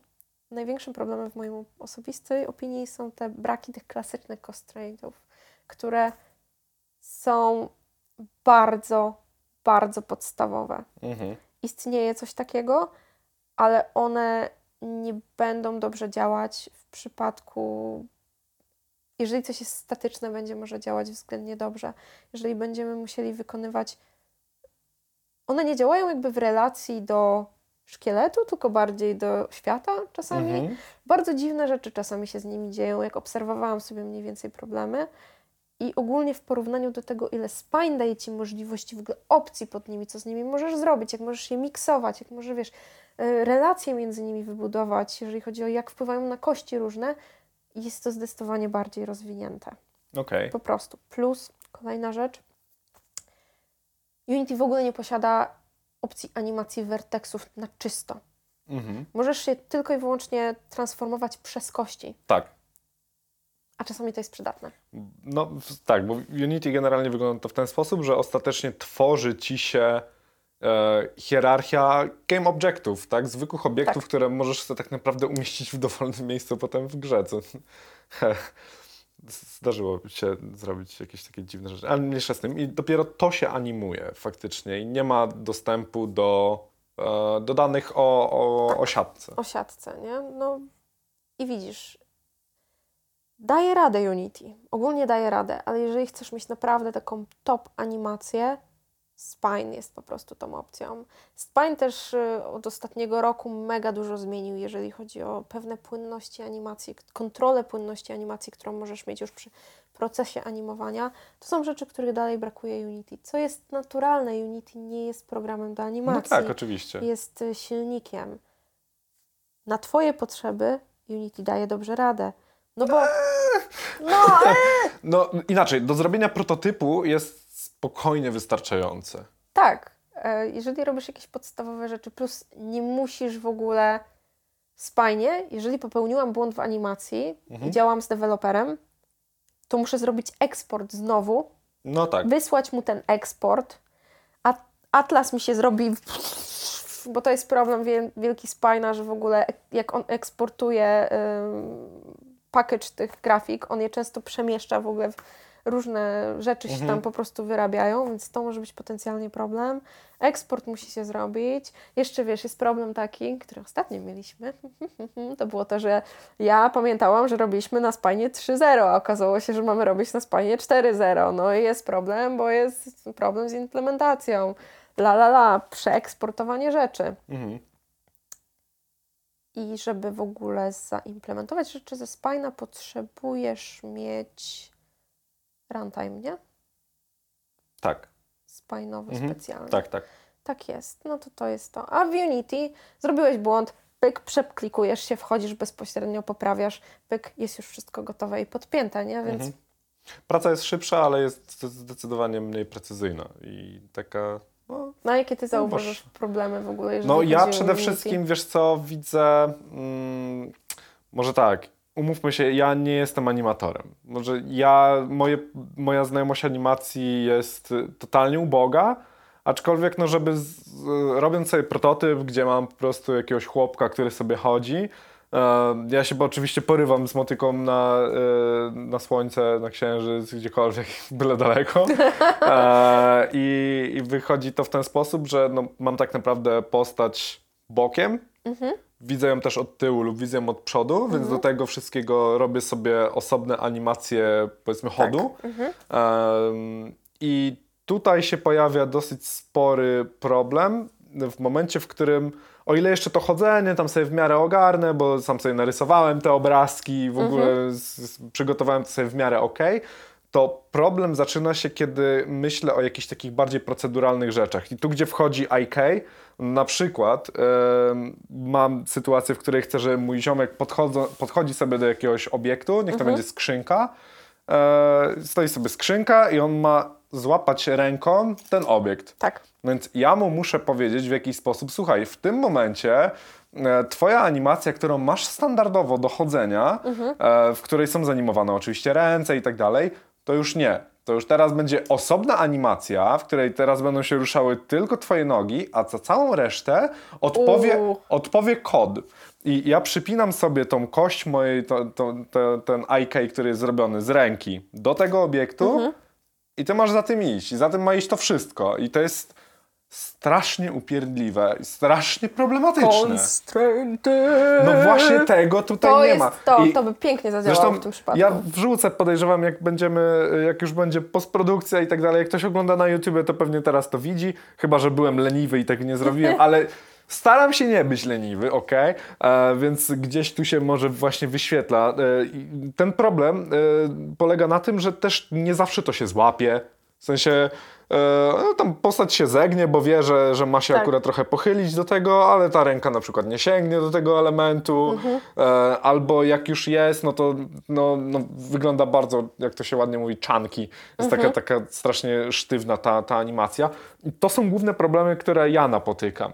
I podejrzewam, że właśnie dostęp do tych narzędzi, które ty masz e, w Spine, pozwala wyeliminować całkowicie problemy, które ja mam animując tylko w, w Unity. Tak, to by dużo. Już mówisz mi, a ja wiesz w głowie system, jakby to zrobić w ten sposób, podpiąć. Constraint to by się pięknie sprawdził. On jest właśnie idealny do tego typu rzeczy. E, po prostu byłoby, wiesz, reakcja z jednego na, na, na drugi, plus to, co ty mówisz, że dziwne rzeczy się dzieją z ręką, na przykład, jak on wiesz się. Można sobie mm, w constrainach takie rzeczy, smoothness jakieś takie, może mm, określić, w którym on na przykład nie będzie robić, jak będzie robić wyprost ręki na Inverse Kinematics, nie będzie go robić takiego, wiesz, takiego Tak, właśnie, o, właśnie to też jest rzecz, którą często, często widzę, że jak już dochodzi do tego Tak, to jest, punktu granicznego, to jest to tak, jest, tyk. to jest największy koniec. problem w ogóle w animacji. To się też pojawia często w, e, w spajnie i da się to oczywiście robić. To jest ten moment, w którym niby wszystko jest w porządku, ale zawsze jest ten efekt takiego klik. Tak, to jest to Na- 100%. Tak, to jest to 100% i to 100% po prostu zawsze ma ten efekt Mhm. takiego pyk. I to jest widoczne w animacji, więc później jako animatorzy, gdzie wiesz, próbujesz jakby to poukrywać, bo to się Mhm. często dzieje, to mm, na Inverse Kinematics właśnie w Spine są te możliwości właśnie tego, że on, on jest w stanie zachować tą em, Płynność. tą płynność Mhm. tego, że to się chyba nawet nie nazywa smoothness, tylko jakoś inaczej. Musiałabym to sprawdzić, nie pamiętam. Że właśnie on nie robi tego pełnego przeprostu, tylko na jakimś takim procencie, że jest w stanie, wiesz, zostawić do Lekko takiego... wygiętą lekko rękę, wygiętą no. ręką, to lepiej po prostu działa. No, w ogóle na constraintach można tak dużo zrobić ciekawych systemów. Mistrzem tutaj jest u nas Cobbler, który mm, robił nam do Death Roads bardzo dużo systemów, które polegają na po prostu zależnościach między kośćmi, które robią bardzo, bardzo ciekawe rzeczy i tworzą, wiesz, mechaniczne animacje bardzo ciekawe, w których, wiesz, jedna rzecz pociąga za drugą, która pociąga za kolejną, która po prostu, wiesz, one wszystkie wpływają w różnych procentach na siebie i na różne aspekty. No bo na przykład w constrainach możesz dać znać, że chcesz coś powiększyć, albo chcesz coś rozciągnąć, albo przesunąć, ale na przykład tylko w jednej osi. Mhm. Czyli na przykład jeden element będzie się przesuwać tylko w jednej osi, a drugi będzie się przesuwać we wszystkich, nie? To daje bardzo, bardzo dużo ogólnie możliwości, takich rzeczy, jakie właśnie mówisz. I tu jest ten problem Unity, że jeżeli robisz taki podstawowy chód, tak tararara, idę sobie, skaczę sobie, będzie w pytkę. Mhm. No, przesadziłam tym w pytkę. Pewnej, em, bo wiesz, animacja to jest duży problem też znowu animatorów po- początkujących. Oni, oni myślą tylko o tych takich głównych ruchach, nie? Czyli, że idziesz, to się tam... Podstawowy ruch jest taki, że jak idziesz, to wiadomo, ciało idzie góra-dół, tak, nogi się zginają, jest, są ele- momenty styku i tak dalej. Brak mikroruchów. Mhm. To jest to. Jak idziesz czasami, to lekko ruszać się głowa, nie wiem, prawo, lewo może. Nie, coś się dzieje. Oddychasz na przykład też przy okazji, jak coś robisz, tak? Idol słynny. Tu się włosy trochę ruszają. Wprowadzenie tych mikroruchów na Twoim ciele, które właśnie są związane z tym, że nie jesteś czystym szkieletem, tylko jesteś naciągnięty na Tobie, są jednak te mięśnie, ten, ten tłuszczyk. Mam nadzieję, że nie za dużo, ale no. ten tłuszczyk to wszystko, ta skóra, więc to wszystko, wiesz, jak ruszam tu tym, to gdzieś to idzie i się ładnie przenosi. Wykonują się mikroruchy w ciele, napięcia i to sprawia, że ta animacja jest taka żywa jednak, taka jak powinna być. Mhm. No niestety podstawowe właśnie Spine, podstawowe mm, programy takie do animacji Unity, one często właśnie nie mają tych rzeczy, przez to ta animacja dalej jest taka trochę taka No jest sztywno. ta, ta, ta, ta? Dobra. Myślę, że możemy trochę zejść z Unity i ogólnie zejść trochę z, z technologii, Em, bo chciałbym Cię zapytać o taki Twój najciekawszy projekt albo może też najdziwniejszy projekt, albo jeżeli to są dwie różne rzeczy, to może spróbujesz je porównać w jakiś sposób. Dobra, zrobimy to w ten sposób. Uznam Death Roads, nad którym pracujemy teraz, za najciekawszy projekt. Wynika to z tego, że ja jestem w sumie animatorką specjalizującą się w animacjach postaci. Mhm. To jest to, co robiłam w poprzedniej pracy. Robiłam animację bajek. Miałam fantastyczny team animatorów ze sobą, prowadzony przez gościa, który miał niesamowicie duże doświadczenie w animacji. Co prawda, bazowo w 3D, był Mhm. animatorem 3D, ale miał dużą wiedzę, ogromną, jeżeli chodzi o animację i uczył nas wielu rzeczy. E, Więc wiesz, ja się uczyłam, robiłam dużo ćwiczeń z serii, jak oddawać emocje przez ruch, e, przez wiesz, proste rzeczy i tak dalej. Więc jeżeli chodzi o ruch w animacji, postaci i tak dalej, myślę, że to było, no to jest taki mój default. Przyszłam tutaj, Death Roads, samochody, mechaniczne rzeczy, zupełnie inne podejście, wiesz, właśnie jakby jak pierwszy raz w ogóle otworzyłam projekt Death Roads, to miałam takie, tu się dzieje w ogóle, a jak ja to wymyślę, jak ja to rozkminię. Kobler przyszedł, nie, nie martw się, tutaj to zrobisz, to tak, to, to, to, to zrobiłam to w ten sposób, ja tylko siedziałam i tak, a, e, e, mm, daj mi parę dni, ja muszę popatrzeć na ten projekt trochę. E, jest to ciekawe, bo to zupełnie inaczej się do tego podchodzi. To są rzeczy mechaniczne. Mhm. Systemy, które robisz do tego, są zupełnie inne. Tak naprawdę. Ciekawa sprawa. Mamy w Death Roads e, mnóstwo rzeczy wymiennych Mhm. na samochodach. Mamy wymienne silniki, mamy wymienne koła, mamy wy, wy, wymienne akcesoria. Wiesz, podejście do tego wszystkiego, to wszystko ma swoją mechanikę. Te akcesoria działają w różny sposób, rozkładają się, animują. Dziwne rzeczy się dzieją. Wybuchy, pościgi, dosłownie. Pościgi i wybuchy. No. Więc to jest powiedzmy dla mnie dosyć ciekawa rzecz. Um, powiedz mi, jak masz, wiesz, codzienną, codzienną robotę, nie? Day to day basis. Mhm. A jakieś takie największe wyzwanie w tym wszystkim? Może być w ostatnim czasie. w ostatnim czasie. Rozkminienie tych wielkich plików w Death Roads. Nie, to zawsze jest troszeczkę problem, na przykład kiedy przychodzisz do projektu, w którym wchodzisz w czyjś projekt. Mhm. Nazewnictwo, nawet jeżeli jest poprawne w pełni, jest inne niż Twoje. Proste rzeczy są nazywane w inny sposób. Systemy są troszeczkę inaczej zrobione. Musisz po prostu się opatrzyć w tym wszystkim i powiedzieć, ok, zaobserwować relację. Ok, to widzę, że jest podpięte pod to, to jest w tym, to jest tutaj w ten sposób. Ok, czaję mniej więcej. I mi to zajęło dosyć dużo, żeby zrozumieć pewne relacje i do dzisiaj mam tak, że mm, nasze defraudsowe pliki, w których są nasze auta, to jest właśnie jeden duży plik, w którym jest mnóstwo skinów Mm, tych aut. i Bardzo dużo constraintów, bardzo dużo. Rozumiem. Jest ich sporo.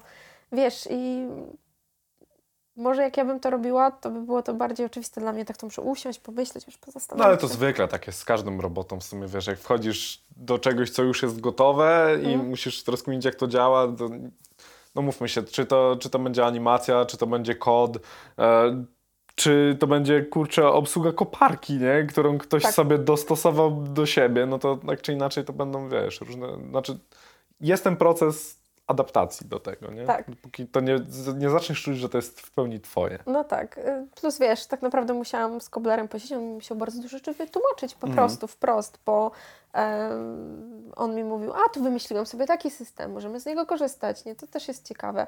Em, zresztą wiesz, czasami jest taka rozkmina, że właśnie animatorzy siadają i jest jakieś zagadnienie do zrobienia i wszyscy siadają tak, a jakbyśmy zrobili to w ten sposób, nie? Położyli w ten sposób i taką hierarchię zrobili. No dobra, ale tu wyskakuje taki błąd. No dobra, to próbujemy go rozwiązać. A jakbyśmy wyłączyli tą opcję? Okej, zaczyna działać, zaczyna działać, dobrze leci, nie? Wymyślamy pewne systemy, testujemy pewne systemy, więc y, kurczę, trudno powiedzieć. Z drugiej strony też sam proces animacji wbrew pozorom jest dużym wyzwaniem. Mówimy bardzo dużo teraz o technicznych rzeczach, ale ta wiedza animacyjna trzeba obserwować, trzeba, wiesz, oglądać rzeczy. Ja sobie oglądam, wiesz, jakieś filmiki na YouTubie, jak ktoś, nie wiem, chodzi, czy coś w tym stylu. Okej. E, Referencje do chodzenia mam przez cały czas, wiecznie przy sobie, że tak powiem, mam naklejoną nawet pod ekranem u siebie, Mm. mm, żeby mieć to wszystko. Czasami lustro, no czasami lustro tak naprawdę najważniejsza rzecz, bo mm, w twojej głowie, wiesz, jakiś ruch może być oczywisty, ale czasami trzeba po prostu przed lustrem stanąć, wykonać ten ruch i zaobserwować go tak naprawdę. Mhm. Wiesz, y, często niektóre rzeczy nie siadają jako ruchy, nie składają się ze sobą. No i oczywiście klasyczek y, to to, że są pewne ograniczenia projek w projekcie na przykład, czyli nie wiem, musisz zrobić jakąś animację, mm, którą wiesz, fajnie by było zrobić, o, żeby ona była taka długa i w ogóle, żeby pokazywała te wszystkie, a nie, to masz zrobić, żeby ona była responsywna i natychmiast działała i natychmiast wchodziła, nie? Więc musi być ograniczona, to jest planowanie i tak dalej. Jest trochę tych wyzwań. Okej. E, Od czego w ogóle zacząć przygodę z animacją? Hmm. Od naprawdę nauczenia się takiej klasycznej animacji. Mhm. Może niekoniecznie rysowanie frame by frame, bo to jest trudne, to jest nawet dla mnie trudne. Na przykład zrobienie kodu, kodu, chodu. No właśnie, czyli nie musisz ogólnie umieć jakoś specjalnie rysować, żeby zostać animatorem. Spajnowym? Nie. Spa- Okej. Splajnowym. O. Mhm. Nie. Myślę, że nie musisz zupełnie. No tak, Ale jakby musisz... chcieć być animatorem klatka po klatce, no to na tym to polega. Oczywiście, tak że tak. Musisz mieć niesamowitą po prostu wiedzę, jeżeli chodzi Mhm. o, o rysunek. Ale w twojej działce ogólnie nie. Nie. Powiedzmy, ale- chcę zostać, chcę zostać splajnowym animatorem. Mhm. Od czego zaczynam? Zaczynasz od kupienia tej książki. Oho. Tej to znaczy się przeczytaj Tak tym, co, co nie e, widzą. To jest e, The Animator's Survival Kit. To jest Biblia animatorów. E, Richard Williams Nie widziałem nigdy. to stworzył. Okej. To jest Ty- ty gigantyczna mów, ja książka, w której jest naprawdę wszystko. I jeżeli na przykład sobie, głównie te interesujące rzeczy są gdzieś tam dalej. Przestań, tu są Są, no stare animacje, tu są, tu tu są trzy świnki. Trzy świnki. Świnki Było o są. tym dzisiaj mówione. Było trzy świnki, tak. Ale tu jest mnóstwo Okej. referencji, frame by frame na- narysowanych przez e, autora, Mhm. którym on analizuje wszystko, jak działa, dlaczego działa, jest rozpisane. I nawet teraz, jeżeli sobie korzystacie z referencji na przykład chodu w internecie, to większość referencji, które są chodu w internecie, to są referencje z jego książki. To jest najważniejsza rzecz, mega pomaga. Mhm. Mnóstwo rzeczy, do których można się odnieść, bo tu są też animacje nie tylko ludzkie, nie tylko chodu, tylko po prostu wszystkie, jakie mogą być, zmiany emocji, po prostu rzeczy związane z tym, jak e, pacing sobie ustalać i tak dalej, takie główne zasady animacji. Animacje zwierząt są też tu pokazane, animacje przedmiotów, jak to wszystko działa, podstawowe zasady animacji. Bardzo ważna książka, jak ktoś chce zostać animatorem. Po tym, jak kupi sobie tą książkę, zacznie Jeszcze trzeba ją przeczytać. Trzeba ją ogarnąć, przynajmniej tam przewertować mniej więcej, zacząć sobie coś robić i obserwować bardzo dużo, bo to wszystko jest z obserwacji tak Mhm. naprawdę. Mm, To odróżnia dobrych animatorów od złych animatorów. Wiesz, wejść do spina, zrobić sobie tam kości, u, tak jak Ci mówi tutorial, to sobie zrobi każdy, ale to nie będzie to, co Cię sprzeda tak naprawdę. Mhm. Sprzedacie to, żeby to było właśnie realistyczne, żeby to było fajne, żeby to było płynne, żeby to miało te mikroruchy, żeby właśnie działo się coś, żeby był jakiś ruch głową, troszeczkę tej przestrzeni. Wykorzystujemy to, co mamy. Mamy bardzo dobre narzędzia. Mhm. By było, gdybyśmy robili roboty cały czas, skoro mamy świetne narzędzia do tego. A Opłaca się być animatorem 2D? W spajnie? Tak. Bo Okej. nas nie ma. Animatorów w spajnie nie ma. Jej tu nie ma. Nie ma. Łuś po prostu. Nie ma animatorów w spajnie za wielu. Możliwe, że to wynika z tego, że niektórzy to tak trochę traktują. O, Boże, po, po cholerę animatorzy 2D, o Jezus Maria. No trochę po cholerę, ale z drugiej strony przez to nie ma nas dużo. Mhm. Y, W ogóle animacja jest trudna sama w sobie jako taka dziedzina. Dużo ludzi woli pójść w koncept art na przykład niż bawić się w animowanie rzeczy. E, Więc animatorzy i 3D i 2D są dosyć, no, są poszukiwani, że tak Mhm. powiem. Plus wydaje mi się, że przez to, że spajna nie tak prosto jest załatwić z nie do końca legalnego źródła, to jest ten problem właśnie, że są ludzie, którzy nie mają doświadczenia w spajnie. Mhm. Więc tutaj polecam odnieść się do Unity albo do Dragon Bones. I Unity i Dragon Bones są darmowe. Dragon Bones najbardziej przypomina spajna z wszystkich e, tych dwóch, które podałam. tych wszystkich programów. Cóż, zacząć robić, zacząć animować sobie powoli. Jest mnóstwo tutorialów w sieci. Samo, y, sam producent Spina mnóstwo wrzuca rzeczy prostych filmików Mhm. pokazujących, highlightujących te wszystkie podstawowe funkcje i niepodstawowe, które mają, tłumacząc jak wrzucają kolejną, wiesz, kolejną rzecz do, do swojego softu, to ona od razu idzie w formie filmu wytłumaczona. Na ich stronie też są ładne rzeczy wytłumaczone, jak wszystko działa. No i rysować sobie animacje, może spróbować sobie nawet na początku jakieś flipbooki porobić. Mhm. Fajnie jest mieć tą taką klasyczną wiedzę na temat animacji, ale ona nie jest w 100% obowiązkowa. Jasne. To też jest e, kolejna sprawa. Zachęcam, fajnie się w to pobawić, byleby się nie zniechęcić, bo niektórzy się zniechęcają bardzo prosto, robiąc właśnie tą poklatkową animację frame by frame. Ona jest trudna, bo tutaj nie tylko musisz oddać ruch, ale też to, że te obrazki muszą być podobne do siebie, nie? I jednocześnie się ruszać. Tu się kreska robi grubsza, tu coś tam i wszystko jest takie wobbly, nie? Więc Okej, a polecasz jakieś y, coś, coś internetowego? Bo książka to jedno, oczywiście, Książka to natomiast jedno. y, jakieś kursy, jakieś nie wiem, kanały na YouTubie, szczerze mówiąc, poza, poza tym, co już y, wspomniałaś, Tak. czyli, czyli coś, co jest bezpośrednio od Spina. Ja bym powiedziała tak, na początku sprawdzić wszystko z poziomu od Spina bezpośrednio. Mhm.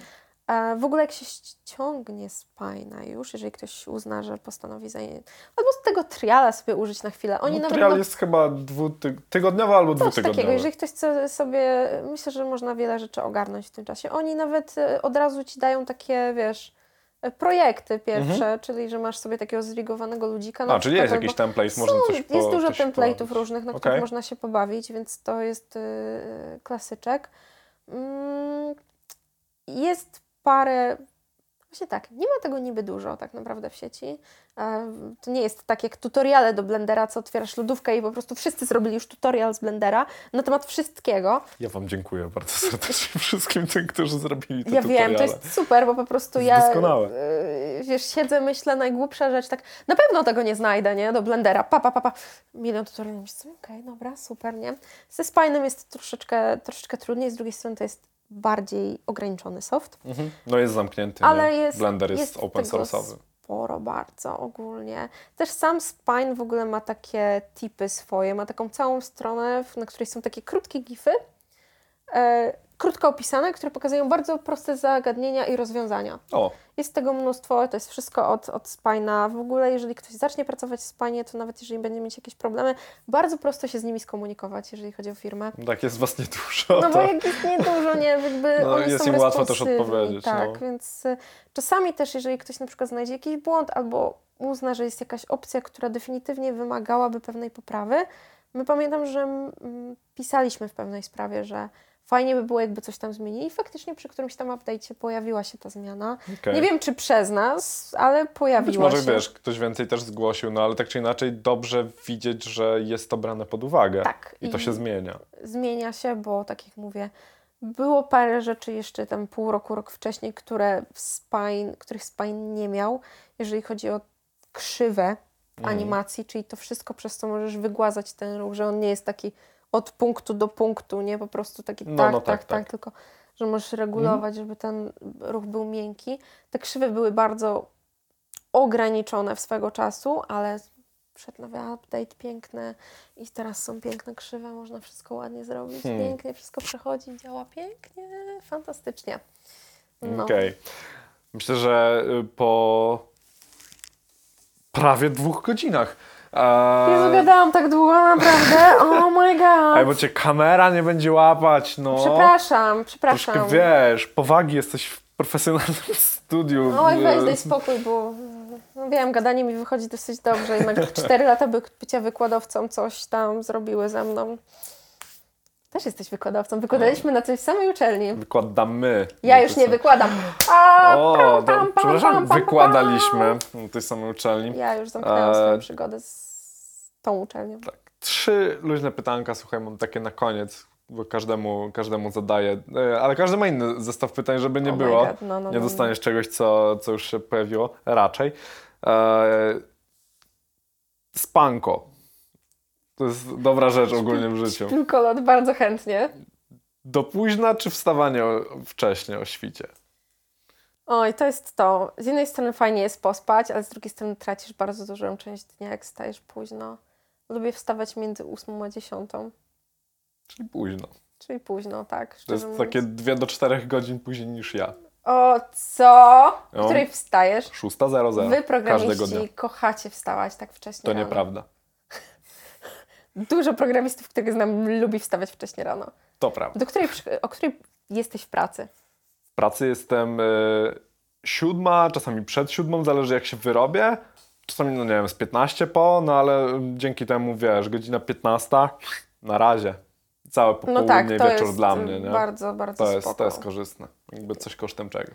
Ja mam problemy ze snem, więc... A, no- no to tak, to mi rozumiem się, też Mi się najlepiej... y, Po prostu mój najlepszy sen jest w okresie tej godziny od piątej do, nie wiem, tam dziewiątej. Wtedy najlepiej mi się śpi z jakiegoś powodu. Okej? Ale ym, nie Czyli mam... raczej później niż wcześniej. Nie mam problemu z wstawaniem wcześniej. To znaczy, jeżeli ja mam wstać o siódmej, to wstanę o siódmej. Jak mam wstać o czwartej rano, wstanę o czwartej rano. Mhm. E, nie, o, okej. Nie lubię wstawać. To jest jedna rzecz. Nie lubię wstawać, jak jest ciemno za oknem. Tak, Absolutnie totalnie nie. to. Czuję się, jakbym po prostu przegrywała w swoje środku, życie. w środku Tak. nocy obudził. Czuję, jakbym po prostu robiła coś źle, tak definitywnie źle. Tak po prostu wstajesz, tak nie jest dobrze. Tego nie znoszę, Mm. absolutnie. Więc E, gotówką czy kartą? kartą, błagam. Czy też nie, nie nosisz gotówki? Nie ży- Staram się nie nosić, bo noszę jak najbardziej kompaktowy portfel, jak tylko mogę, czyli taki płościutki Mm. zupełnie.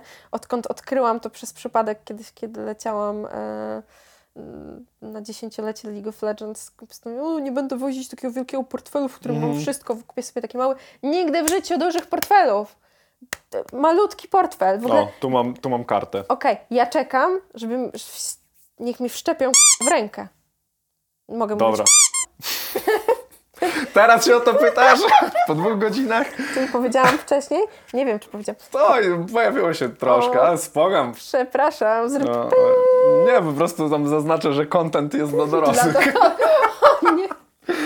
To jest łatwiejsze. Jakby nie jestem leniwy. E, naj, najlepsze miejsce, ale we Wrocławiu, Mhm. w którym można po prostu usiąść i pomyśleć. W moim domu. O, Na moim balkoniku. Kocham balkonik. Sandy zaprasza do siebie na balkon, żeby usiąść i pomyśleć.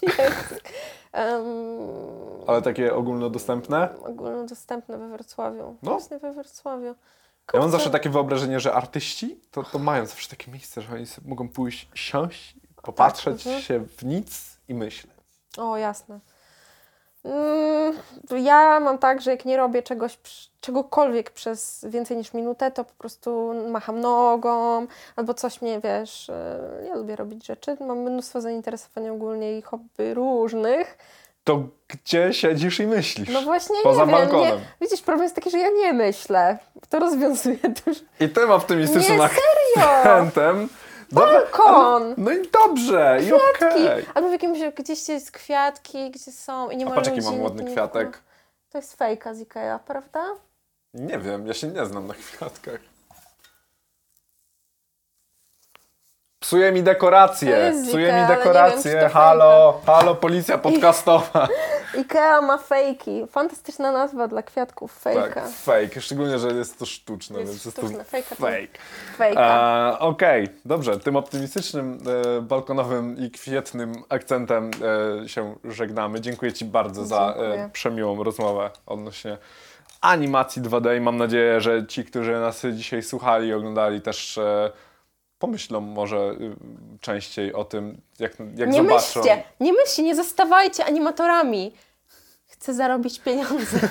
Tak, nie, odbier Nie. nie odbierajcie pracy Sandy, ale generalnie jeżeli chcecie już, to jest to ponoć lukratywny biznes, No nie, no wiesz, słuchaj, nie będę, wchodzić. nie jestem programistą, no to wiadomo, ale, ale okejkę daję temu. Daję temu okejkę, no. Super. E, dziękuję raz Dziękuję. jeszcze. E, Was oczywiście, jak za każdym razem, zachęcam do obejrzenia lub też e, odsłuchania e, naszych poprzednich podcastów. A jak słuchacie tego gdzieś w dalekiej przyszłości, to i tych przyszłych także. Do zobaczenia i do usłyszenia następnym razem. Cześć! Pa, pa.